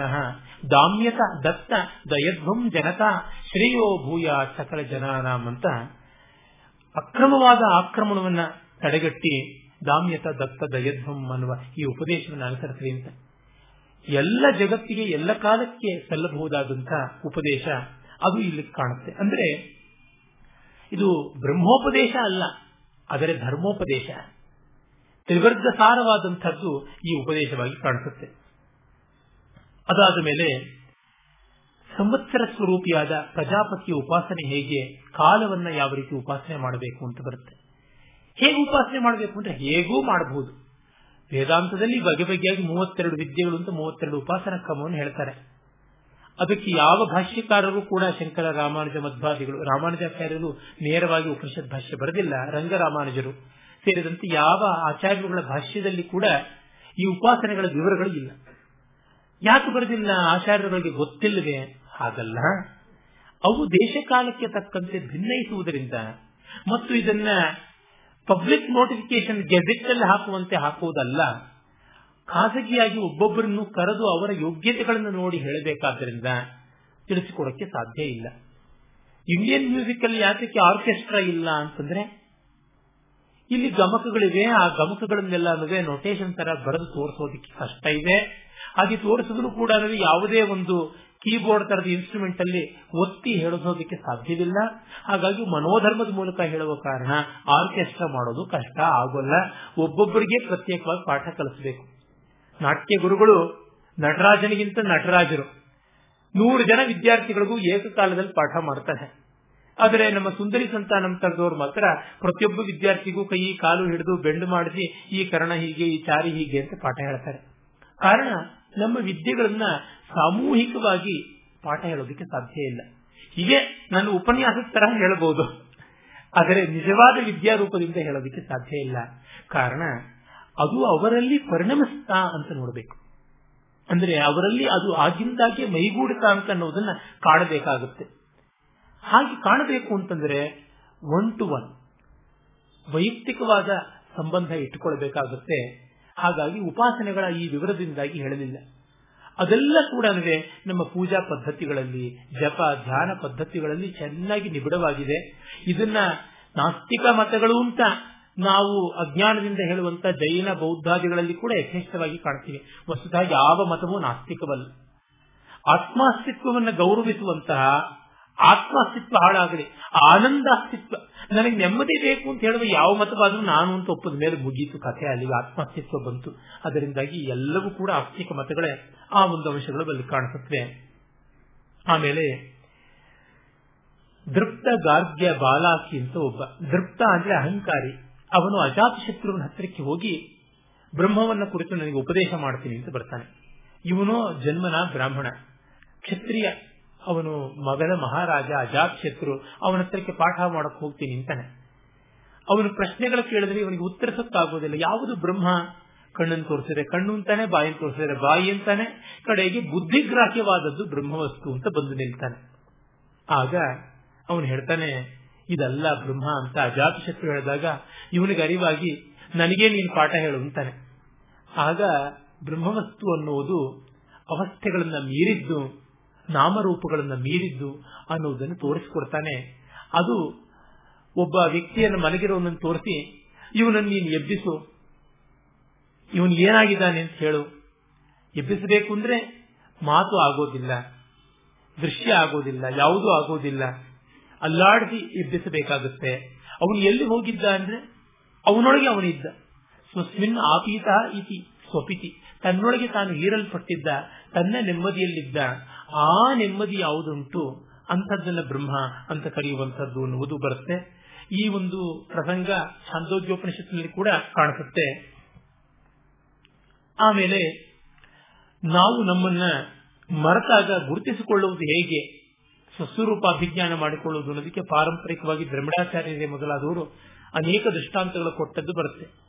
ಒಬ್ಬ ರಾಜಕುಮಾರ ಬೇಡರ ಮಧ್ಯೆ ಬೆಳೀತಾ ಇರ್ತಾನೆ.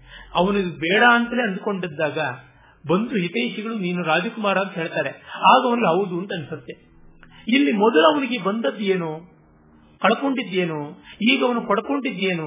ಈಗ ಬಿಟ್ಟುಕೊಟ್ಟಿದ್ದೇನು? ಏನೂ ಇಲ್ಲ. ಮನಸ್ಸಿನಲ್ಲಿ ಮಾತ್ರ ಬಿಟ್ಟುಕೊಟ್ಟಿದ್ದಷ್ಟೇ.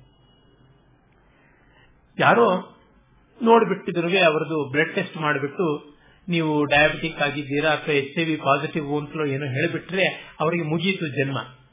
ಆಮೇಲೆ ಇಲ್ಲ, ಅದು ರಾಂಗ್ ರಿಪೋರ್ಟಿಂಗು ಏನು ತೊಂದರೆ ಇಲ್ಲ ಅಂತಂದಾಗ ಮೊದಲು ಅವನ ಶರೀರದಲ್ಲಿದ್ದ ವ್ಯತ್ಯಾಸ ಏನು, ಈಗಿರುವ ವ್ಯತ್ಯಾಸ ಏನು, ಏನೂ ಇಲ್ಲ. ಅರೆ ರೋಗ ಎಲ್ಲಿತ್ತು? ಮನಸ್ಸಿಗೆ ಬಂದಿತ್ತು. ಹೀಗೆ ಇಲ್ಲದ ರೋಗವನ್ನ ಕಲ್ಪಿಸಿಕೊಂಡದ್ದೇ ದೊಡ್ಡ ಸಂಕಟವಾಗಿತ್ತು, ರೋಗವಾಗಿತ್ತು. ಹಾಗೆ ನಾವು ಕೂಡ ಇಲ್ಲದ್ದು ಸಲ್ಲದ್ದನ್ನ ಮನಸ್ಸಿನಿಂದ ಮಾಡಿಕೊಳ್ಳುವ ಕಲ್ಪನೆ, ಅದೇ ಅಧ್ಯಾರೋಪ, ಅದನ್ನು ಅಪವಾದ ಮಾಡುವಂಥದ್ದೇ ಮುಖ್ಯವಾಗಿರುವಂಥದ್ದು ಅನ್ನುವ ಮಾತುಗಳು ಕೂಡ ಬರ್ತವೆ. ಹೀಗೆ ಮಧುಕಾಂಡ ಮುಗಿಯುತ್ತೆ. ಆಮೇಲೆ ಕೊನೆಯಲ್ಲಿ ವಂಶ ಬ್ರಾಹ್ಮಣ ಅಂತ ಬರುತ್ತೆ. ಸಾಮಾನ್ಯ ವೇದ ಗ್ರಂಥಗಳಲ್ಲಿ, ಬ್ರಾಹ್ಮಣ ಗ್ರಂಥಗಳಲ್ಲೆಲ್ಲ ಬರುತ್ತೆ. ಋಷಿ ಪರಂಪರೆ ಹೇಗೆ, ಗುರು ಶಿಷ್ಯ ಪರಂಪರೆ ಯಾವ ರೀತಿ ಬಂತು ಅಂತ ಹೇಳುವಂತದ್ದು ಅದು ಒಂದು ರೀತಿ ಕೃತಜ್ಞತೆ ತೋರಿಸುವ ಪರಂಪರೆಯ ಲಕ್ಷಣ. ನಾವು ಯಾವುದೇ ರಿಸರ್ಚ್ ಪೇಪರ್ ಅಲ್ಲಿ ಕಡೆಗೆ ಬಿಬ್ಲೋಗ್ರಫಿ ರೆಫರೆನ್ಸಸ್ ಅನ್ನುವಾಗ ಯಾರ್ದು ಪುಸ್ತಕ, ಯಾವ ರಿಸರ್ಚ್ ಪೇಪರ್ ಅಂತೆಲ್ಲ ಹಾಕ್ತೀವಿ. ಹಾಕದೇ ಇದ್ರೆ ನಮ್ಮ ವ್ಯಾಸಂಗಕ್ಕೆ ಅಧಿಕೃತತೆಯೂ ಬರೋಲ್ಲ. ಜೊತೆಗೆ ನಮ್ಮ ವಿದ್ಯೆಗೆ ಕೃತಜ್ಞತೆಯೂ ಇರೋದಿಲ್ಲ. ಅದಕ್ಕಾಗಿ ಅವ್ರನ್ನ ಸ್ಮರಿಸೋದಕ್ಕೆ ಮಾಡ್ತೀವಿ. ಇದು ಉಭಯತ. ನಾನು ಹಿಂದೂ ಮುಂದೂ ಇಲ್ಲದೆ ಅಭ್ಯಪಾರಿ ಅಲ್ಲ, ಇಂಥ ಒಂದು ಪರಂಪರೆಯಲ್ಲಿ ಬಂದಿದ್ದೀನಿ ಅಂತ. ಜೊತೆಗೆ ಇಂಥ ಎಲ್ಲ ಜ್ಞಾನಿಗಳು ಕೊಟ್ಟಿದ್ರಿಂದ ನಮ್ಮ ಪಾಲಿಗೆ ಉಳಿಯಿತು ಅಂತ. ಹೀಗಾಗಿ ಸ್ವಸ್ಥಾನ ನಿರ್ದೇಶನಕ್ಕೆ, ಅಂತರಂಗದ ಕೃತಜ್ಞತಾ ಭರಕ್ಕೆ ಈ ಎರಡಕ್ಕಾಗಿ ಆ ವಂಶ ಬ್ರಾಹ್ಮಣ ಅಂತಲೇ ಒಂದು ಸಾಮವೇದದ ಬ್ರಾಹ್ಮಣ ಉಂಟು. ಇಲ್ಲಿ ಹಾಗೆ ಒಂದು ವಂಶ ಬ್ರಾಹ್ಮಣ ಅಂತ ಒಂದು ಸಣ್ಣ ಅಧ್ಯಾಯ ಬರುತ್ತೆ. ಮಧುಕಾಂಡ ಆದ ಮೇಲೆ ಯಾಜ್ಞವಲ್ಕೀಯ ಕಾಂಡ ಅಥವಾ ಮುನಿಕಾಂಡದಲ್ಲಿ ವಿಶೇಷವಾಗಿ ಯಾಜ್ಞವಲ್ಕ್ಯರ ವಿವರಗಳು ಬರ್ತವೆ.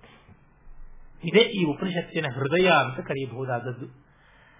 ಯಾಜ್ಞವಲ್ಕ್ಯರು ಅವರ ಬದುಕು ಕಥೆ ಎಂಥದ್ದು ಅನ್ನೋದನ್ನು ನಾನು ವಿವರಿಸಕ್ಕೆ ಹೋಗ್ತಾ ಇಲ್ಲ. ಅವರ ಕೊಡುಗೆಯೇ ಅವರ ಬದುಕು.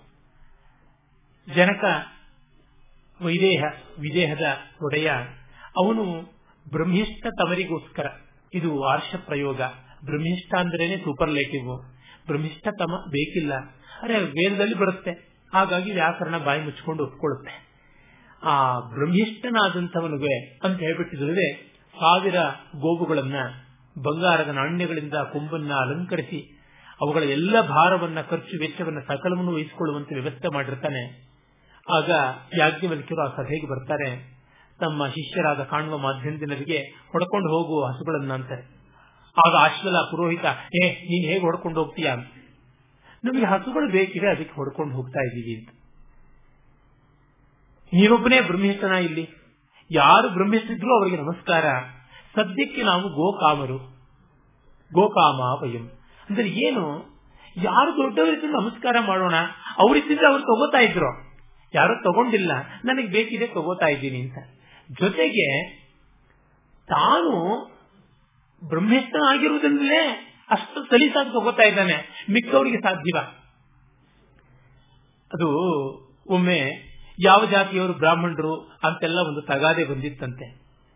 ಕೆಲವರು ನಾವು ಬ್ರಾಹ್ಮಣರು ಅಂತ ಅನಿಸ್ಕೊಳ್ಬೇಕು ಅಂತ. ಹಿಂದಿನ ಕಾಲದಲ್ಲಿ ಅದೊಂದು ಜಾಡ್ಯ. ಈ ಕಾಲದಲ್ಲಿ ತಾವು ಬ್ಯಾಕ್ವರ್ಡ್ ಕ್ಲಾಸ್ ಅಂತ ರಿಸರ್ವ್ಡ್ ಕ್ಲಾಸ್ ಕ್ಲಾಸ್ ಅಂತ ಅನಿಸ್ಕೊಳ್ಬೇಕು ಅಂತ ಈಗ ಒಂದು, ಈ ತರದ್ದು ಒಂದು. ಒಂದೊಂದು ಕಾಲಕ್ಕೆ ಒಂದೊಂದು ಪೈತ್ಯ. ಪೈತ್ಯಕ್ಕೆ ಏನು? ಆ ಕಡೆ ಇದಾದ್ರೂ ಆಗ್ಬೋದು, ಈ ಕಡೆ ಇದಾದ್ರೂ ಆಗ್ಬೋದು. ಹೇಗಾದ್ರೂ ಆಗ್ಲಿ ಹುಚ್ಚು ಹುಚ್ಚೇನೆ. ಇರ್ಲಿ. ಆಗ ಅವರು ಯಾರು ಬ್ರಾಹ್ಮಣರು ಅವರೆಲ್ಲ ಇತ್ತ ಕಡೆ ಬನ್ನಿ ಅಂದ್ರಂತೆ. ಆಗ ಬ್ರಾಹ್ಮಣ್ಯಕ್ಕೆ ಅಹವಾಲ್ ಹಾಕೊಂಡಿದ್ದವರು ನಿಂತೇ ಇದ್ರಂತೆ. ನೀವು ಬ್ರಾಹ್ಮಣರಲ್ಲ ಅಂತ ಗೊತ್ತಾಯ್ತಲ್ಲ, ಆಗಿದ್ರೆ ಈ ಕಡೆ ಬರ್ತಾ ಇದ್ವಿ. ನಾವು ಆಗಿದ್ದೀವಿ, ನಮ್ಮನ್ನ ಅನೌನ್ಸ್ ಮಾಡಿ ಅಂತೆಲ್ಲ ಕೇಳ್ತಾ ಇದ್ರೆ. ನೀವು ಬಂದಿದ್ರೆ ಇವು ಬ್ರಾಹ್ಮಣರು ಅಂತ ಅನೌನ್ಸ್ ಮಾಡ್ತಾ ಇದ್ವಿ, ಬರ್ಲಿಲ್ವಲ್ಲ ಅಂತಂದ್ರಂತೆ. ಹಾಗೆ ಬ್ರಹ್ಮೇಷ್ಟನಾಗಿದ್ರೆ ಹಸುಗಳನ್ನ ಬ್ರಹ್ಮೇಶ್ವರಿಗೆ ಈ ಗೋವುಗಳು ಹೇಳಿಸ್ತಿದ್ದಾನೆ ತಗೊಂಡು ಹೋಗಿರೋರು ಯಾರಾದ್ರೂ. ಯಾಜ್ಞವಲ್ಗೆ ಬರೋವರೆಗೂ ಯಾರಿಗೂ ಹೇಳೋದಕ್ಕೂ ಆಗಲಿಲ್ಲ ಅಂತಂದ್ರೆ ಅವರು ಬ್ರಹ್ಮವಸ್ತುವನ್ನ ಕುರಿತು ಮಾತಾಡಬಲ್ಲವರಾಗಿದ್ದರೆ ಹೊರತು ಅನುಭವಿಸುವವರಾಗಿರಲಿಲ್ಲ. ಅನುಭವಿಸಿದ್ರೆ ಅವರಿಗೆ ಯಾಕೆ ಕಷ್ಟ ಬರ್ತಾ ಇತ್ತು? ಡಾಕ್ಟರ್ ವಿ ರಾಘವನ್ ಪರಿಪೂರ್ಣ ವಿದ್ವಾಂಸರು ಅಂತ ಪ್ರಖ್ಯಾತರಾಗಿದ್ದರು. ಯಾವ ಸೆಮಿನಾರ್ ಹೋಗ್ಲಿ, ಯಾವ ಕಾನ್ಫರೆನ್ಸ್ ಹೋಗ್ಲಿ, ಮುಂದಿನ ಸಾಲಿನ ಮುಂದಿನ ಸ್ಥಾನವನ್ನು ಅವರಿಗೆ ಕೊಟ್ಬಿಡೋದಂತೆ. ಅವರು ಬರ್ತಿದ್ದಂಗೆ ಸಭೆಯಲ್ಲಿ ಆಟೋಮೆಟಿಕ್ ಆಗಿ ಆಗ್ತಾ ಇತ್ತು ಅಂತಂತಾರೆ. ಅಂದ್ರೆ ಅವರು ಪಡ್ಕೊಳ್ಳೋದಲ್ಲ, ಅವರು ಕೊಡ್ತಾ ಇದ್ರು, ತಾನಾಗಿ ಆಗ್ತಾ ಇತ್ತು. ಜನಕನ ಆಸ್ಥಾನಕ್ಕೆ ಹೋದ ಯಾಜ್ಞವಲ್ಕ್ಯರಿಗೂ ಆ ಸ್ಥಿತಿ. ಬಹಳ ಸೂಕ್ಷ್ಮವಾಗಿ ಅವರ ಉತ್ತರ, ಅದು ಅಹಂಕಾರವ ಅಂತ ಆಪಾತತಃ ಕಾಣಿಸುತ್ತೆ. ಆದರೆ ಅದು ವಾಸ್ತವ. ಎಷ್ಟೋ ಬಾರಿ ದೊಡ್ಡವರ ಬದುಕು ಅಹಂಕಾರದಂತೆ ಕಾಣಿಸಿದ್ರೆ ನಮಗೆ ವಾಸ್ತವ ಅರಿವಾಗ್ತಾ ಇಲ್ಲ ಅಂತ ಅರ್ಥ. ಇದು ಜನಕರ ಆಸ್ಥಾನದಲ್ಲಿ ಯಾಜ್ಞವಲ್ಕ್ಯರ ಒಂದು ವಿಜಯ ಆ ತರದ್ದಾಗುತ್ತೆ ಏನು ಪ್ರಶ್ನೆಗಳ ಆಯಿತು ಎಲ್ಲವೂ ಕೂಡ ಸಾಧ್ಯ. ಸಿದ್ಧ ಅಂತ ಹೇಳ್ಬಿಟ್ಟು ಪ್ರಶ್ನೆಗಳಿಗೆ ಆಶ್ವಲ ಕೇಳ್ತಾನೆ, ಅರ್ಥಭಾಗ ಕೇಳ್ತಾನೆ ಬುಜ್ಜು ಕೇಳ್ತಾನೆ, ವಿಶಸ್ತಿ ಚಾಕ್ರಾಯಣ ಕೇಳ್ತಾನೆ, ಬೇಕಾದಷ್ಟು ಜನ ಕೇಳ್ತಾರೆ, ಕಡೆಗೆ ಗಾರ್ಗಿ ಕೇಳ್ತಾಳೆ. ಮುಂದಾದ ಮೇಲೆ ಒಂದು ಪ್ರಶ್ನೆಗಳು. ಈ ಪೃಥ್ವಿ ಯಾವುದರಿಂದ ಓತಪ್ರೋತವಾಗಿದೆ? ವಾಯು ವಾಯು ಯಾವುದರಿಂದ ಓತಪ್ರೋತವಾಗಿದೆ? ಆಕಾಶ ಆಕಾಶ ಯಾವುದರಿಂದ ಓತಪ್ರೋತವಾಗಿದೆ? ಅಂತ ಹೀಗೆಲ್ಲ ಕೇಳ್ತಾ ಬಂದಾಗ ಬ್ರಹ್ಮಲೋಕದವರೆಗೂ ಬರುತ್ತೆ. ಅದು ಯಾವುದರಿಂದ ಓತಪ್ರೋತವಾಗಿದೆ? ಇದು ಶ್ರದ್ಧೆಯ ವಿಷಯ, ಶಾಸ್ತ್ರದ ವಿಷಯ, ದೈವದ ವಿಷಯ. ಇಲ್ಲಿ ತರ್ಕವನ್ನು ಮಾಡಬೇಡ. ತರ್ಕ ಮಾಡಿದರೆ ತಲೆ ಹೋಗುತ್ತೆ ಅಂತ. ಇದನ್ನ ಯಾಜ್ಞವಲ್ಕ್ಯರ ಬಗ್ಗೆ ಬಹಳ ದೊಡ್ಡ ಆಕ್ಷೇಪವಾಗಿ ನಮ್ಮ ಲೆಫ್ಟಿಸ್ಟ್ಗಳೆಲ್ಲ ಹೇಳ್ತಾರೆ. ಜನಕ ಬಾಯಿ ಬಡಿದು ಬಿಟ್ಟ ಗಾರ್ಗಿಗೆ ಅಂತ. ಹಾಗೆ ಬಾಯಿ ಬಿಡದಿದ್ರೆ ಮುಂದೆ ಅವಳು ಎರಡು ಪ್ರಶ್ನೆ ಕೇಳ್ತಾಳೆ. ಅದಕ್ಕೆ ಅವಕಾಶವೇ ಆಗ್ತಾ ಇರ್ಲಿಲ್ವಲ್ಲ? ಕೇಳಿದ್ದಿಷ್ಟೇ ಶ್ರದ್ಧೆಯನ್ನ ತರ್ಕದಿಂದ ತೀರ್ಮಾನ ಮಾಡೋಕ್ಕೆ ಆಗೋಲ್ಲ. ಅದು ಯಾಜ್ಞವಲ್ಕ್ಯರ ವಿವೇಕ.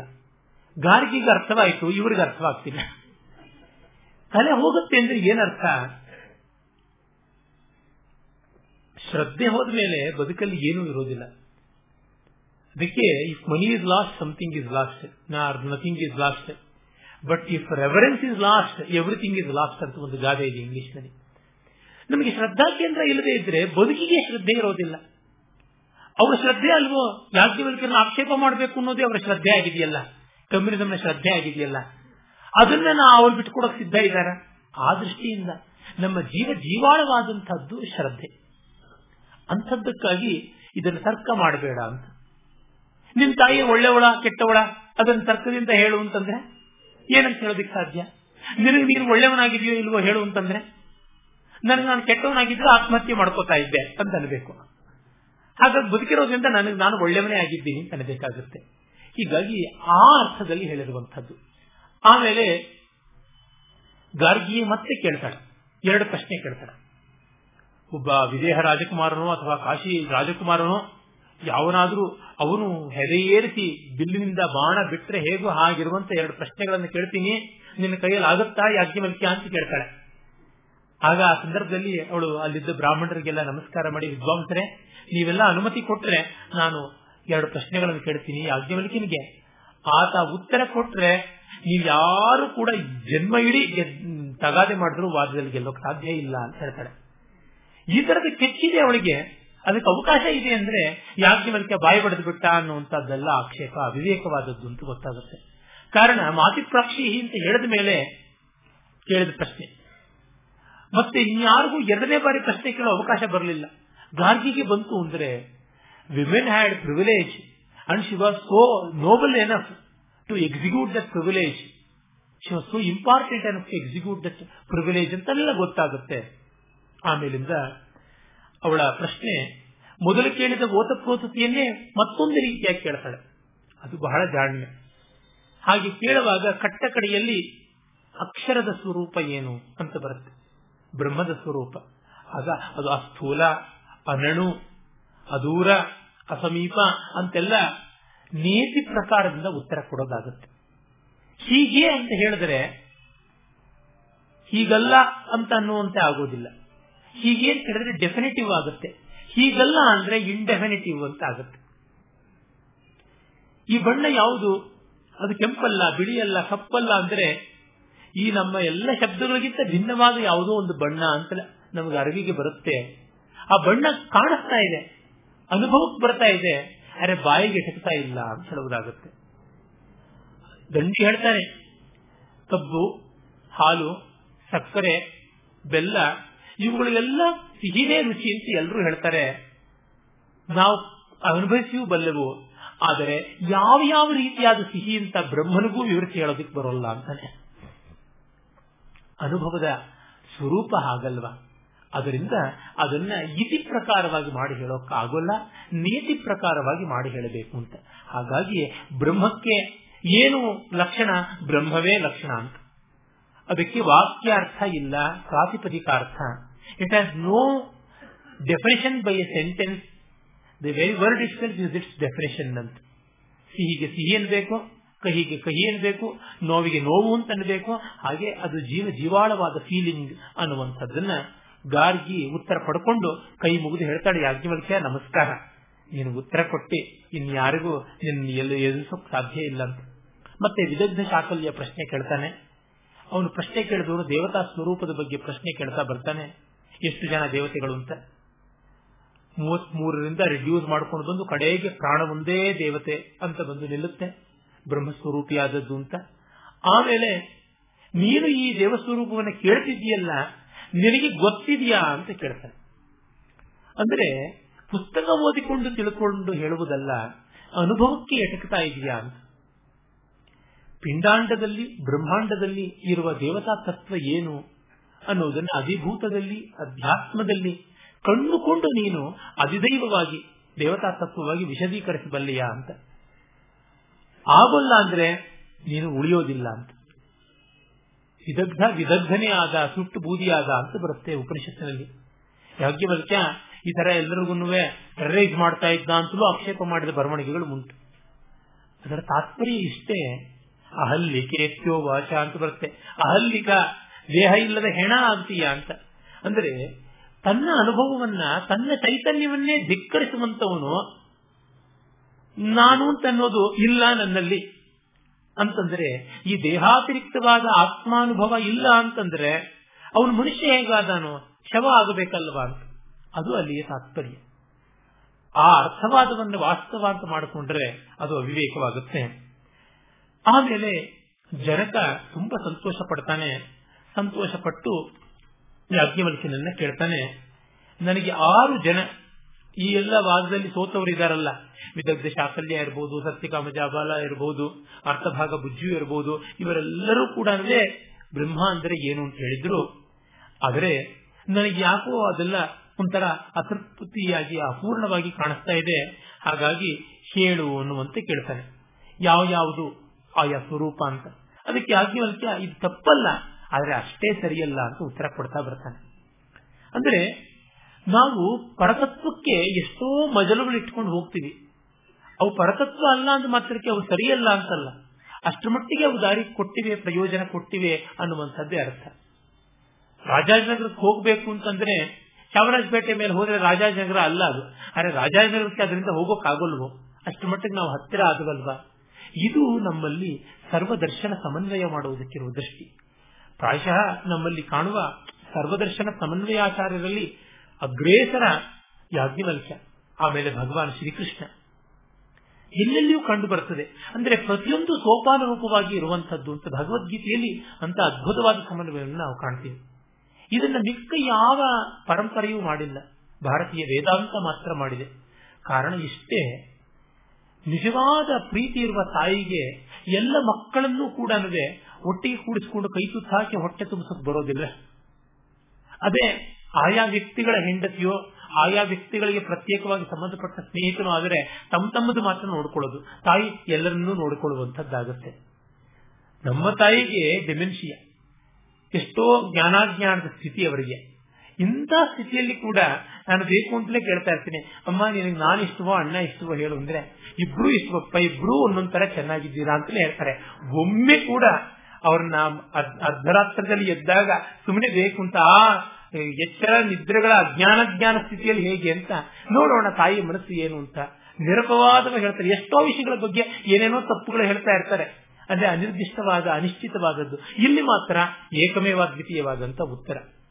ಅಂದರೆ ಅದು ನಮಗ್ ಗೊತ್ತಾಗುತ್ತೆ ತಾಯಿ ಮನಸ್ಸು ಏನು ಅಂತ. ಹಾಗೆ ದರ್ಶನ ಸಮನ್ವಯ ಮಾಡಬೇಕಾದ್ರೆ ಸಕಲ ದರ್ಶನಗಳ ಬಗ್ಗೆ ಒಂದು ಮಾತ್ರ ವಾತ್ಸಲ್ಯ ಬೇಕಾಗುತ್ತೆ. ಯಾಜ್ಞವಲ್ಕ್ಯರ ತುಂಬಾ ದೊಡ್ಡ ಕೊಡುಗೆ ಅಂದ್ರೆ ಅವಿರೋಧ. ವೇದಾಂತ ಸೂತ್ರಗಳ ಮೊದಲನೆಯ ಅಧ್ಯಾಯಕ್ಕೆ ಸಮನ್ವಯ ಅಧ್ಯಾಯ ಅಂತ ಹೆಸರು. ಎಲ್ಲವನ್ನ ಇಲ್ಲಿ ಇದೆ ಅಂತ ತೋರಿಸ್ತೀವಿ. ಅಂತ ಸಮ್ಯಕ್ಕಾಗಿ ಅನ್ವಿತವಾಗಿದೆ. Everything is well applied here ಅಂತ. ಎರಡನೆಯದು ಅವಿರೋಧ. ನಥಿಂಗ್ ಈಸ್ ಅಗೇನ್ಸ್ಟ್ ದಿಸ್ ಅಂತ. And we are not against anything ಅಂತ.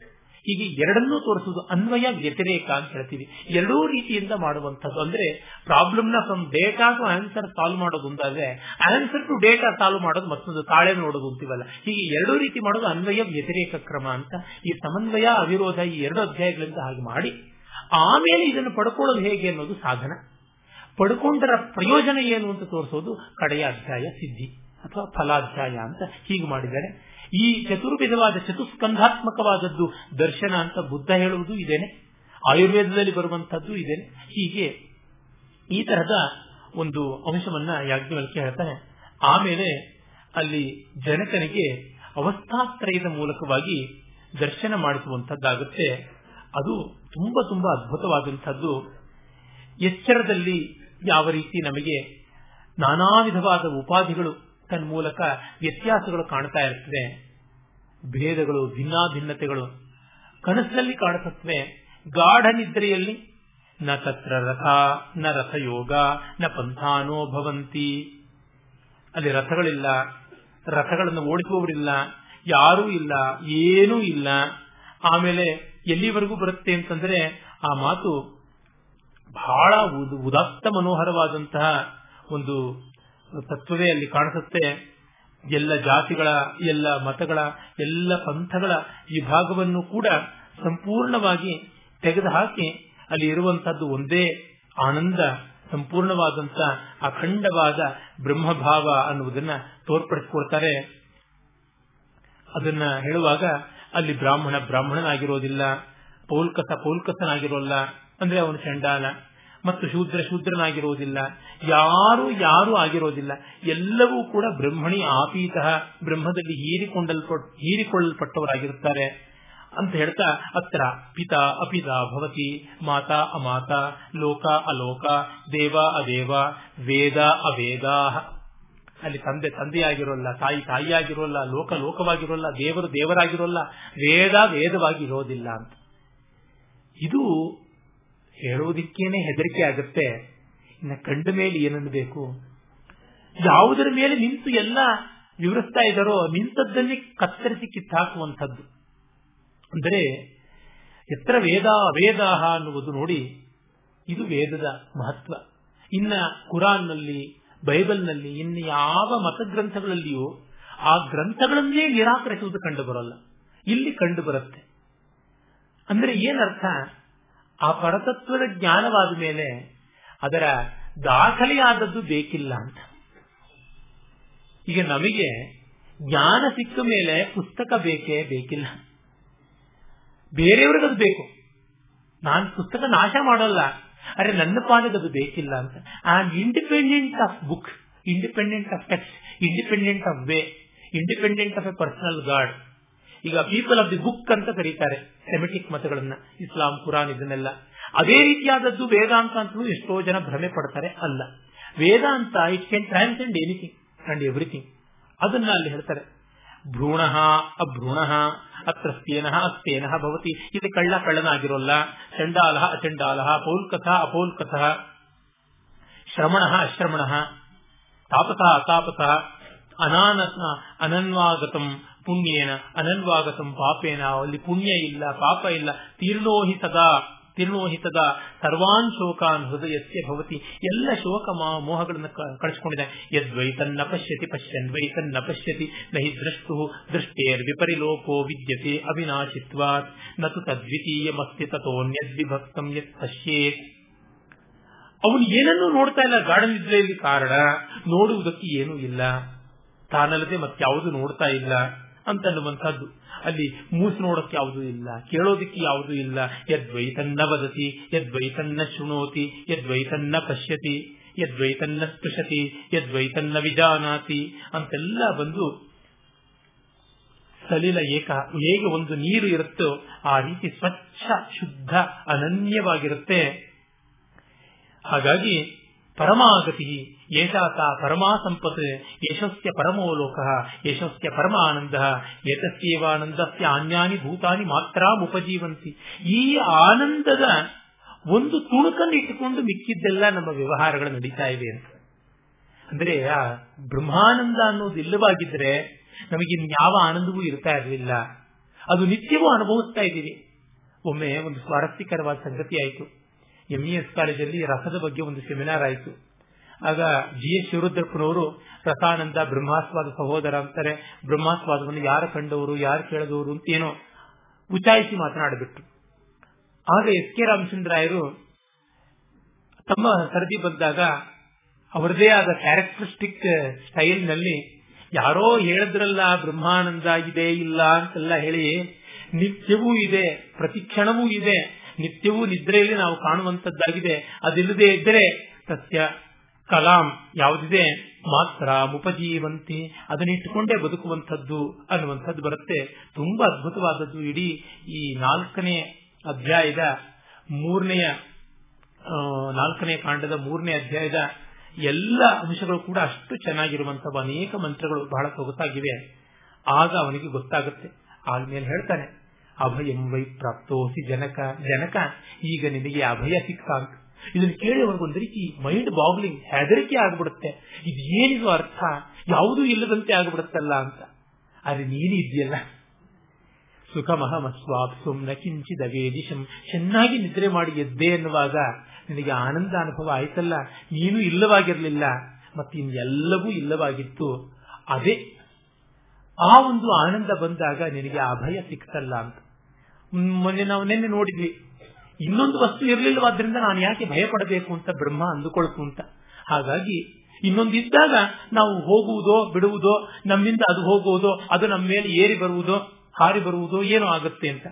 ಇಂಥ ಯಾಜ್ಞವಲ್ಕ್ಯ ತಾನಿನ್ನ ಸಂಸಾರದಲ್ಲಿ ಇರುವುದಿಲ್ಲ, ಸನ್ಯಾಸವನ್ನ ತೆಗೆದುಕೊಳ್ತೀನಿ ಅಂತ ಹೇಳಿ ಇಬ್ಬರು ಹೆಂಡತಿಯರು, ಒಬ್ಬಳು ಧರ್ಮಪತ್ನಿ ಕಾತ್ಯಾಯಿನಿ, ಮತ್ತೊಬ್ಬಳು ಮೋಕ್ಷ ಪತ್ನಿ ಮೈತ್ರೇಯಿ ಹೇಳಿದಾಗ, ನೋಡಿ ಆಸ್ತಿ ಎಲ್ಲರಿಗೂ ವಿಭಾಗ ಮಾಡಿಕೊಟ್ಟಿದ್ದೀನಿ ಅಂತ ಹೇಳಿದಾಗ ಮೈತ್ರಿ ಹೇಳ್ತಾಳೆ, ಸರಿ, ನೀನು ಯಾವುದಕ್ಕೆ ಹೋಗ್ತಾ ಇದೀಯ? ಕಿಮಹಂ ತೇನ ಕುರ್ಯಾಂ, ಏನಾಹಂ ನಾಮೃತ ಅಸ್ಯಾಂ ಯಾವುದಕ್ಕೆ ಹೋಗ್ತಿದ್ಯಾ ಅಂದ್ರೆ ಅಮೃತತ್ವಕ್ಕಾಗಿ ಅಂತ. ನಮಗೆ ಕೊಟ್ಟ ಆಸ್ತಿ ಪಾಸ್ತಿಯಲ್ಲಿ ಅಮೃತತ್ವ ಇಲ್ವಾ? ಇಲ್ಲ. ಹಾಗಿದ್ರೆ ಅದಿಲ್ಲದೆ ನನಗೆ ಇವೆಲ್ಲ ಯಾತಕ್ಕೆ ಬೇಕು? ಯದೇವ ಭಗವನ್ ವೇದ, ತದೇವ ಮೇ ಬ್ರೂಹಿ. ನಿನಗೆ ಅಮೃತತ್ವದ ದಾರಿ ಗೊತ್ತಿದ್ರೆ ಅದನ್ನು ಹೇಳು ಆಗ ಅವನು ಹೇಳ್ತಾನೆ ಪ್ರಿಯಾವೈ ಖಲು ನೋ ಭವತಿ ಸತಿ, ಪ್ರಿಯಂ ಅವೃಧತ್, ಹಂತ ತರ್ಹಿ ಭವತ್ಯೇತದ್ ವ್ಯಾಖ್ಯಾಸ್ಯಾಮಿ. ನೀನು ಮುಂಚೆ ತುಂಬಾ ಪ್ರೇಳಾಗಿದ್ದೆ ಈಗ ಇನ್ನೂ ಹೆಚ್ಚು ಪ್ರೀತಿ ಪಾತ್ರಳಾಗಿದ್ದೀಯೇ ಯಾಕೆಂದ್ರೆ ಅಮೃತತ್ವವನ್ನು ಬಯಸ್ತಾ ಇದೀಯಾ ಅಂತ ಹೇಳ್ತಾ, ಈ ಅಮೃತತ್ವ ಯಾವುದು? ಆತ್ಮವೇ. ನವಾರೆ ಪತ್ಯುಕ್ಕಾಮಾಯ ಪತಿಪ್ರಿಯೋ ಭವತಿ, ಆತ್ಮನಸ್ಸು ಕಾಮಾಯ ಪತಿಪ್ರಿಯೋ ಭವತಿ. ನವಾರೆ ಜಾಯಾಯೇ ಕಾಮಾಯ ಜಾಯಾ ಪ್ರಿಯಾ ಭವತಿ, ಆತ್ಮನಸ್ಸು ಕಾಮಾಯ ಜಾಯಾ ಪ್ರಿಯಾ ಭವತಿ. ಗಂಡ, ಗಂಡನಿಗಾಗಿ ಇಷ್ಟ ಆಗೋಲ್ಲ ಹೆಂಡತಿಗೆ, ತನಗಾಗಿ ಇಷ್ಟ ಆಗ್ತಾನೆ. ಹಾಗೆ ಹೆಂಡತಿ ಹೆಂಡತಿಯಾಗಿ ಗಂಡನಿಗೆ ಇಷ್ಟ ಆಗೋಲ್ಲ, ತನಗಾಗಿ ಇಷ್ಟ ಆಗುತ್ತೆ. ಈ ಜಗತ್ತಿನದೆಲ್ಲ ಆತ್ಮಸ್ತು ಕಾಮಾಯ ವಿತ್ತಂ ಪ್ರಿಯಂ ಭವತಿ, ಪಶವ ಪ್ರಿಯಾ ಭವಂತಿ, ಬ್ರಹ್ಮ ಪ್ರಿಯಂ ಭವತಿ. ಬ್ರಹ್ಮವೂ ಕೂಡ ನಮಗಾಗಿ ಇಷ್ಟವಾಗುತ್ತೆ. ಬ್ರಹ್ಮಕ್ಕಾಗಿ ಬ್ರಹ್ಮ ಇಷ್ಟವಾಗೋದಿಲ್ಲ. ಹೀಗಾಗಿ ನವಾರೆ ವೇದಾನಾಂ ಕಾಮಾಯ ವೇದ ಪ್ರಿಯ ಭವಂತಿ, ಆತ್ಮನಸ್ಸು ಕಾಮಾಯ ವೇದವೂ ಅಷ್ಟೇ. ನಾನುಂಟು ಮೂರು ಲೋಕ ಉಂಟು ನಾನಿಲ್ದೇ ನ್ಯಾಕರಿ ಯಾವುದೆಲ್ಲ ಅಂತಂತೀವಿ. ಹೀಗಾಗಿ ಅದು ಅದರಿಂದ ಆತ್ಮಾವಾರೆ ದೃಷ್ಟವ್ಯ ಶ್ರೋತವ್ಯ ಮಂತವ್ಯ ನಿರಿದ್ಯಾಸಿತವ್ಯ ಹಾಗಾಗಿ ಆತ್ಮವನ್ನ ಕಾಣಬೇಕು. ಅದನ್ನು ಕಾಣುವುದಕ್ಕೆ ವೇದಾಂತದ ಯೋಗ, ಶ್ರವಣ, ಮನನ ನಿಧಿಧ್ಯಾಸನ ವೇದಾಂತ ತತ್ವ ಶ್ರವಣ ಮಾಡಬೇಕು. ನಮ್ಮ ಸ್ವಂತ ಬುದ್ಧಿಯನ್ನ ಬಳಸಿ ತರ್ಕ ಆಲೋಚನೆ ಮಾಡಿ ಇದೇ ತತ್ವ ಅಂತ ನಿರ್ಧಾರ ಮಾಡಿಕೊಳ್ಳಬೇಕು. ಬರೀ ಕೇಳಿದ್ದನ್ನೇ ಇಟ್ಕೊಂಡು ಕೂತ್ಕೊಳ್ಳೋದಲ್ಲ, ನಮಗೆ ಎಷ್ಟೆಷ್ಟೋ ಸಂದೇಹಗಳು ಬರುತ್ತವೆ, ಅದಕ್ಕೆಲ್ಲದಕ್ಕೂ ಉತ್ತರಗಳನ್ನು ಕಂಡುಕೊಳ್ಳಬೇಕು, ಪೂರ್ಣ ತರ್ಕದಿಂದ. ಅವಸ್ಥಾತ್ರಯದ ಅಧ್ಯಾರೋಪಾಪವಾದ ತರ್ಕದಿಂದ ಮಾಡಿಕೊಳ್ಳಬೇಕು. ಆಮೇಲೆ ಪರಮಾರ್ಥವಾಗಿ ಸಿದ್ಧವಾದ ಸತ್ಯವನ್ನ ಸದಾ ಮನಸ್ಸಿನಲ್ಲಿ ಧ್ಯಾನಿಸಬೇಕು, ಅದು ನಿಜಿಧ್ಯಾಸನ ಅಂತ. ಆ ಭಾವದಲ್ಲಿ ಇರಬೇಕು. ಆಗ ಆತ್ಮನಿ ಕಲ್ವರೇ ದೃಷ್ಟೇ ಶ್ರುತೆ ಮತೆ ವಿಜ್ಞಾತೆ ಇದಂ ಸರ್ವಂ ವಿದಿತಂ. ಹಾಗೆ ಮಾಡಿದ ಮೇಲೆ ಇನ್ನು ತಿಳ್ಕೊಳ್ಳುವಂಥದ್ದು ಇನ್ನೇನೂ ಇಲ್ಲ. ಪಡ್ಕೊಳ್ಳುವಂಥದ್ದು ಏನೂ ಇಲ್ಲ. ಎಲ್ಲ ಇದೆ. ಆಯ್ತು. ಎಲ್ಲವೂ ಇಲ್ಲಿಯೇ ಇದೆ. ಇನ್ನೊಂದು ಲೋಕಕ್ಕೆ ಓಡಬೇಕಾಗಿಲ್ಲ ಅಂತ ಇಹೈವ ಪರಿಮುಚ್ಯತೆ. ಇಲ್ಲಿಯೇ ಈಗಲೇ. Now and here, not nowhere spelling ಒಂದೇ. ನೋವೇರ್ಗೆ N O A W H E R A. ಒಂದೇ ಸ್ಪೆಲ್ಲಿಂಗ್. ಅರೆ ಪದವಿ ಭಾಗ ನೌ ಹಿಯರ್ ಅಂತ ಇದು ಜೀವನ್ ಮುಕ್ತಿ ಸ್ವರೂಪ ಅಂತ ಹೇಳ್ತಾರೆ. ಹೀಗೆ ಯಾಜ್ಞವಲ್ಕ್ಯರು ಕೊಟ್ಟ ಈ ದರ್ಶನ ಇದೆಯಲ್ಲ, ಇದು ಅನಾದ್ಯನಂತವಾದದ್ದು. ಅವರೇನು ಇದಕ್ಕೆ ಪೇಟೆಂಟ್ ತಮ್ಮದು ಅಂತ ಸೀಲ್ ಹಾಕಿದ್ದಲ್ಲ. ಆದರೆ ಅವರ ಮೂಲಕ ನಮಗೆ ಬಂದದ್ರಿಂದ ಅವರು ನಮಗೆ ಗೌರವನೀಯರಾದರು. ಈ ದರ್ಶನ ತುಂಬಾ ಸಂಕ್ಷಿಪ್ತವಾಗಿ ವಿವರಿಸಿದ್ದೀನಿ. ಬೃಹದಾರಣ್ಯಕೋಪನಿಷತ್ತನ್ನೇ ಮುಂದಿನ ಒಂದು ವರ್ಷ ಇಡೀ ಚರ್ಚಿಸಬಹುದಾದಂಥದ್ದು, ಅಮೋಘವಾದದ್ದು. ಅದರ ಸಾರ್ವತ್ತಾದ ಭಾಗ ಮುನಿಕಾಂಡ. ಉಪಾಸನಾ ಸ್ವರೂಪಗಳು ಕೆಲವನ್ನು ಹೇಳಿದೆ. ಮುಂದೆ ಬರುತ್ತೆ. ಕೆಲಕಾಂಡದಲ್ಲಿ ಬೋಳು ಮರವನ್ನು ಚಿಗುರಿಸುವುದು ಹೇಗೆ? ವಿದ್ವಾಂಸನಾದ ಮಗನನ್ನು ಪಡೆಯುವುದು ಹೇಗೆ? ಸುಂದರನಾದ ಮಗನನ್ನು ಪಡೆಯುವುದು ಹೇಗೆ? ಸುಂದರಿಯಾದ ಮಗಳನ್ನು ಪಡೆಯುವುದು ಹೇಗೆ? ಹೆಚ್ಚು ಹಸುಗಳನ್ನು ಪಡೆಯುವುದು ಹೇಗೆ? ಈ ರೀತಿಯಾದಂತಹ ಕಾಮ್ಯದ ಎಷ್ಟೆಷ್ಟೋ ಅಂಶಗಳು ಬರುತ್ತೆ. ಆಸಕ್ತಿ ಇದ್ದವರು ಮಾಡಬಹುದು. ಆದರೆ ಮುನಿಕಾಂಡವನ್ನ ಅನುಸಂಧಾನ ಮಾಡಿದ ಮೇಲೆ ಮತ್ತಿನ್ ಎಲ್ಲಿಯೂ ಮನಸ್ಸಿಗೆ ಆಸಕ್ತಿ ಬರುವಂತದ್ದಲ್ಲ ಏನಿದ್ರೂ ಆಯ್ತು ಇಲ್ಲದೆ ಇದ್ರೂ ಆಯ್ತು. ಕೊಟ್ರೆ ಸಾಕು, ಬಿಟ್ರೆ ಬೇಡ ಅನ್ನುವ ಸ್ಥಿತಿ ಬರುತ್ತೆ. ಓಂ ತತ್ಸತ್. ನರತಿಯನ್ನು ಕಾಣೋಣ.